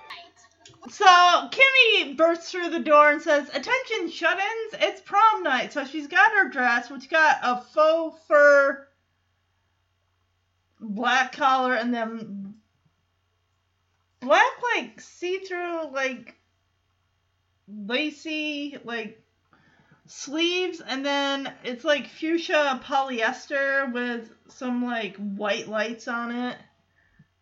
And Stephanie's like, "Oh, nice dress, Kimmy. Is that a purse or a battery pack?" She says battery pack, and I like how she adjusts like the level on the lights. And DJ says, "Kimmy, Michelle got her memory back." Now that would have been interesting to see Kimmy with Michelle when you know she didn't have her. I don't know. I just it would have been interesting to just see them. You know what feels weird? It just feels like there's only really ever been a handful of scenes of Kimmy and Michelle. Usually it's with her with the girls, but it's just I don't know. They didn't really have a scene, you know, scenes just one on one with them. And Kimmy's like, oh, she lost her memory? Oh, yeah, I forgot. Oh. And Kimmy's got bad news. Hey, Deej, by the way, Duane's cousin couldn't make it. And DJ says, what? You mean I'm not going to the prom? And Kimmy's like, yeah, don't worry, I scrounged up another date for you. Okay, so as soon as Kimmy says Duane's cousin couldn't make it, we hear a, a, what sounds like a car door shut. And we hear footsteps coming up the walk. As Kimmy says, Don't worry, I scrounged up another date for you. I'm going to tell you, Candace Cameron's reaction is 100% real. She had no idea that Scott uh, Weinger, who plays Steve, was even going to be there. Just because he had been away at school at the time. And they just didn't know if they'd be able to get him back for the series finale or even if you know they just so yeah her reaction to seeing him there 100% authentic you see you excuse me no you hear footsteps quickly going up the steps because dj asks, uh, says i'm afraid to ask the audience just goes wild like oh we haven't seen him in like a year and a half it feels like maybe it hasn't been a year and a half but even still and Steve says, "Come on, Deej, let's get going. I don't want to miss the buffet." he she says, "Oh, Steve!" She goes up to him, hugs him, and he's like, "Oh, I missed you, Deej." And she says, "Oh, I missed you so much." And they kiss, and I'm just like, "Ah, everything." We're all like, "Hey, how you doing, Steve?" And he's like, "Hey, everybody." And was it Danny that said, "Hey, you guys really missed each other"? And so it seems like Kimmy has been keeping in contact with Steve because he says, "Oh, I heard you had a pretty tough week. How are you feeling, Michelle?" And was I? she says, "You know, I'm feeling better." And then when she turns to the family, she asks, "Well, how out of it was I?" And Jesse says, "Well, you were pretty out of it." And he says, "I mean, you were here, sweetheart, but it was like a part of you was missing." And Jesse says, "So it was like a part of all of us was missing." And Jesse adds, but we stuck it out and we got through it. Joey says, just like we always do. Danny, of course, delivers the last line of the episode of the series as he picks up Michelle and says, just like we always will. So while the credits come up, we see Danny kiss Stephanie, and Stephanie is hugging Kimmy. Kimmy's hugging side hugging Kimmy and, and Steve, the boys, Jesse and Becky pick up the boys. And it's just like, oh, this was so. I mean, I know this was not the final episode filmed, but oh my goodness. Just, this was a good note to honestly go out on. It really, really was. Everyone did such a good job.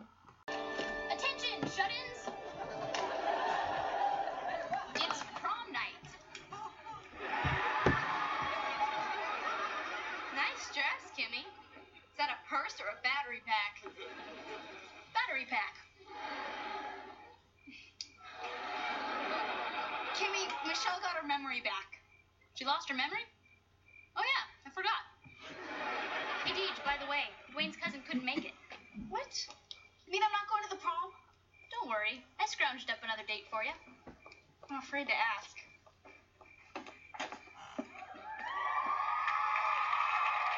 Come on, Deeves, let's get going. I don't want to miss the buffet. Steve! I missed you, Deej. I missed you so much. How you doing, Hey, everybody. You guys are spectacular. I heard you had a pretty tough week. How you feeling, Michelle? I'm feeling better. How out of it was I? You were pretty out of it. I mean, you were here, sweetheart, but it was it was like part of you was missing. So it was like part of all of us was missing. But we stuck it out and we got through. Just like we always do. Just like we always will.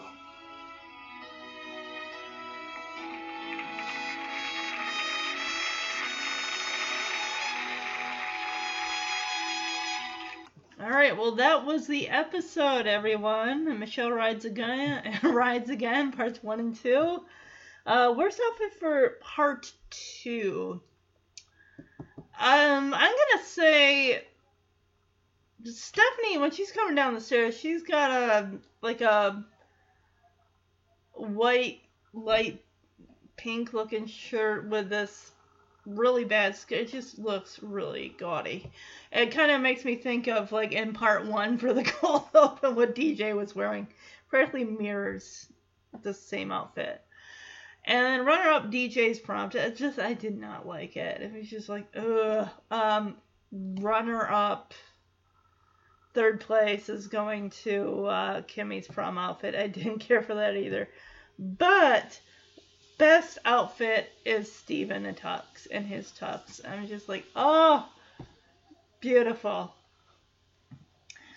So Tanner teachable moment, and this will be the last Tanner teachable moment for Full House. Um, I gotta say, again, I've never been in a situation where I've lost my memory. I, I can't even begin to imagine the stress and pressure that a person probably feels to regain their memory or even family members that have dealt with someone who has amnesia. And I'm not referring to like those that slowly lose their memory due, memory due to Alzheimer's or dementia, but I mean like an accident that happened that caused memory loss. And I think we can all take a good look at this is to see like, hey, clearly this person is going to remember in their own time don't put pressure on them to remember because they're feeling enough pressure as it is on them. They're putting enough pressure on themselves to remember remember and you adding to that is just going to make them frustrated. And again also they have a right to be upset. They have a right to feel frustrated. Their feelings are very warranted and valid. Also, in regards to Nicky and Alex taking advantage of Michelle when she, with her memory loss, it's like, come on. I get it, they're four years old, but still, don't do that. Don't do that. That's just cruel. And I gotta give the win to Kimmy. I mean, wow, that was great. And it's cool that she has been in contact with Steve. She probably had him in the back pocket thinking, like, hey, I mean, we all know those other ones were not serious attempts. It's probably more of a let me find a placeholder in case Steve doesn't come through. All right, as promised, let's get to these user reviews for this episode. Studio AT, this is July 17, 2021. Michelle Rides Again, Part 2. Warning spoilers, this does feel like the final episode. I believe the cast didn't know this at the time. And although lots of the characters don't get a very rounded ending, this is a nice way to wrap things up. A sequel series will follow years later, Fuller House, that we know. Okay. All right. Um, I'm not going to read this because this just is wildly inappropriate. This review, and I feel like any review that is inappropriate is not going to be read on this podcast. All right. All right. Abrupt cancellation. There isn't a rating for this one. It just says May 2nd of 2010. This person says, from what I read, I believe they had to retape the final episode because they were planning on a ninth season, but the producers abruptly canceled it after the eighth season. I read that John Stamos was not happy because they were going to put Full House on the WB network, and then the other cast members just decided to move on to other things. Um, yeah, I understand that Candace Cameron's character DJ was going to be going to college, so I can understand where that character maybe would not have had as much screen time. But even Candace Cameron did kind of like, I've been doing this for eight years, since I was like 10 years old. I want to move on and do other things. Uh, one of the other things that she did move on to do was a TV movie called No One Would Tell with Fred Savage in uh, 1996, which I did cover that podcast. I covered that in the podcast episode. My looking back on my Wonder Years page, which of course is a podcast that is rated E for expletive. That is basically anyone that's 18 and older can listen to that. So, um, I am not going to read any of these other reviews because they're just wildly inappropriate. And, um, yeah, I don't want to read reviews like that. Again, everyone's entitled to their own opinion, but uh, for this podcast being the family friendly Ears of All Ages podcast that it is, I'm not even going to warrant the time to read them. So, there is a couple scenes here that were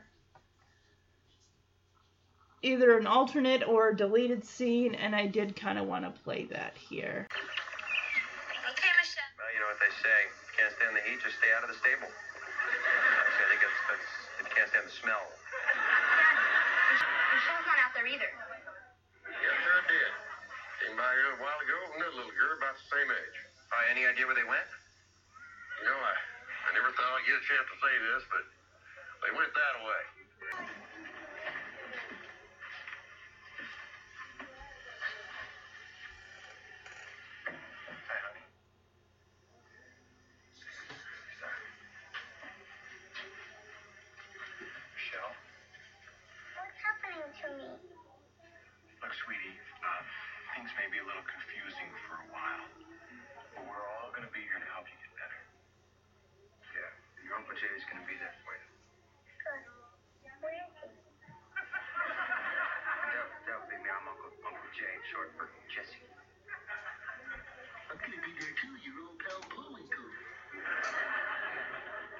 Thanks, Mr.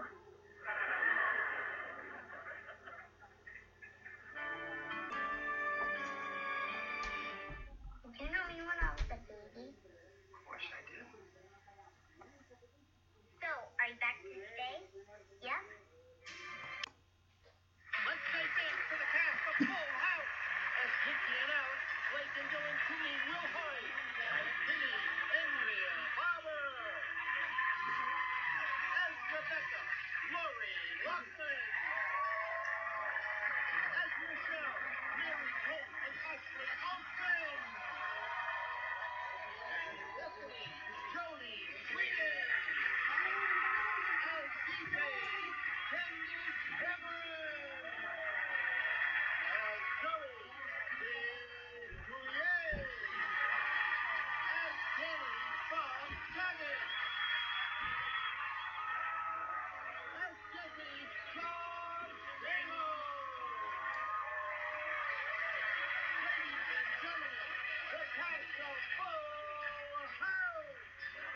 So yeah, there are a couple little scenes added there. One, in fact, is after the whole thing with Danny saying, "If you can't stand the heat, stay out of the stable." But then he's like, "Oh, I think I mean the smell." And then, of course, right before they do ask the cowpoke if he's seen, you know, a little girl. It's like, yeah. And then another little girl came by and they rode their horses out. Um, the other scene after that also is where Michelle asks Jesse, Did you know me when I was a baby? And then, of course, the one with Michelle's memory, and Michelle asking, Are you back for good? Are you going to stay? And her memory says yes. And then the final curtain call, the curtain final curtain call with the cast coming out and everything like that and then elizabeth olsen the younger olsen sibling and then i guess the older trent i think his name is that they both come out and they hand flowers to the olsen twins and i just thought that oh that's so sweet and Dave Coulier apparently cut his hair off for uh, that final curtain call. The the lion's mane gone. All right, and again, yes, lastly, I do want to say thank you to all of my listeners, the ones that have been from the beginning when I started this podcast in April of 2019 to the ones that have been jumping on the Tanner train for the last four years and also the Tanner newbies. Thank you, thank you for listening to this podcast, for reviewing the podcast on iTunes. If you haven't yet and you'd like to, you are more than welcome to go to iTunes and search for the podcast. Also, as of January, I'm kicking off Fuller House. And I will let you know the episodes that I will be covering in January. So in January, I am going to be covering, it's going to be every two weeks, you get two episodes every two weeks. So a total of four per month. I will be kicking things off with season one Funner House, War of the Roses, A Giant Leap, and Partnerships in the Night. If you want, I will be covering, doing a little mini cast to give you a full lineup of all of the episodes I will be covering of Fuller House in 2024, which is basically all the ones I have not gotten to in the last four years. So I hope you all enjoy this final episode of Full House, and hopefully you will join me in January when I kick up kick off the Fuller House portion of the podcast. If you haven't yet and you'd like to send an email to the podcast, you can do so at omhcfhfhpodcast at gmail.com. And I will see you in January 2024. Bye bye, everyone.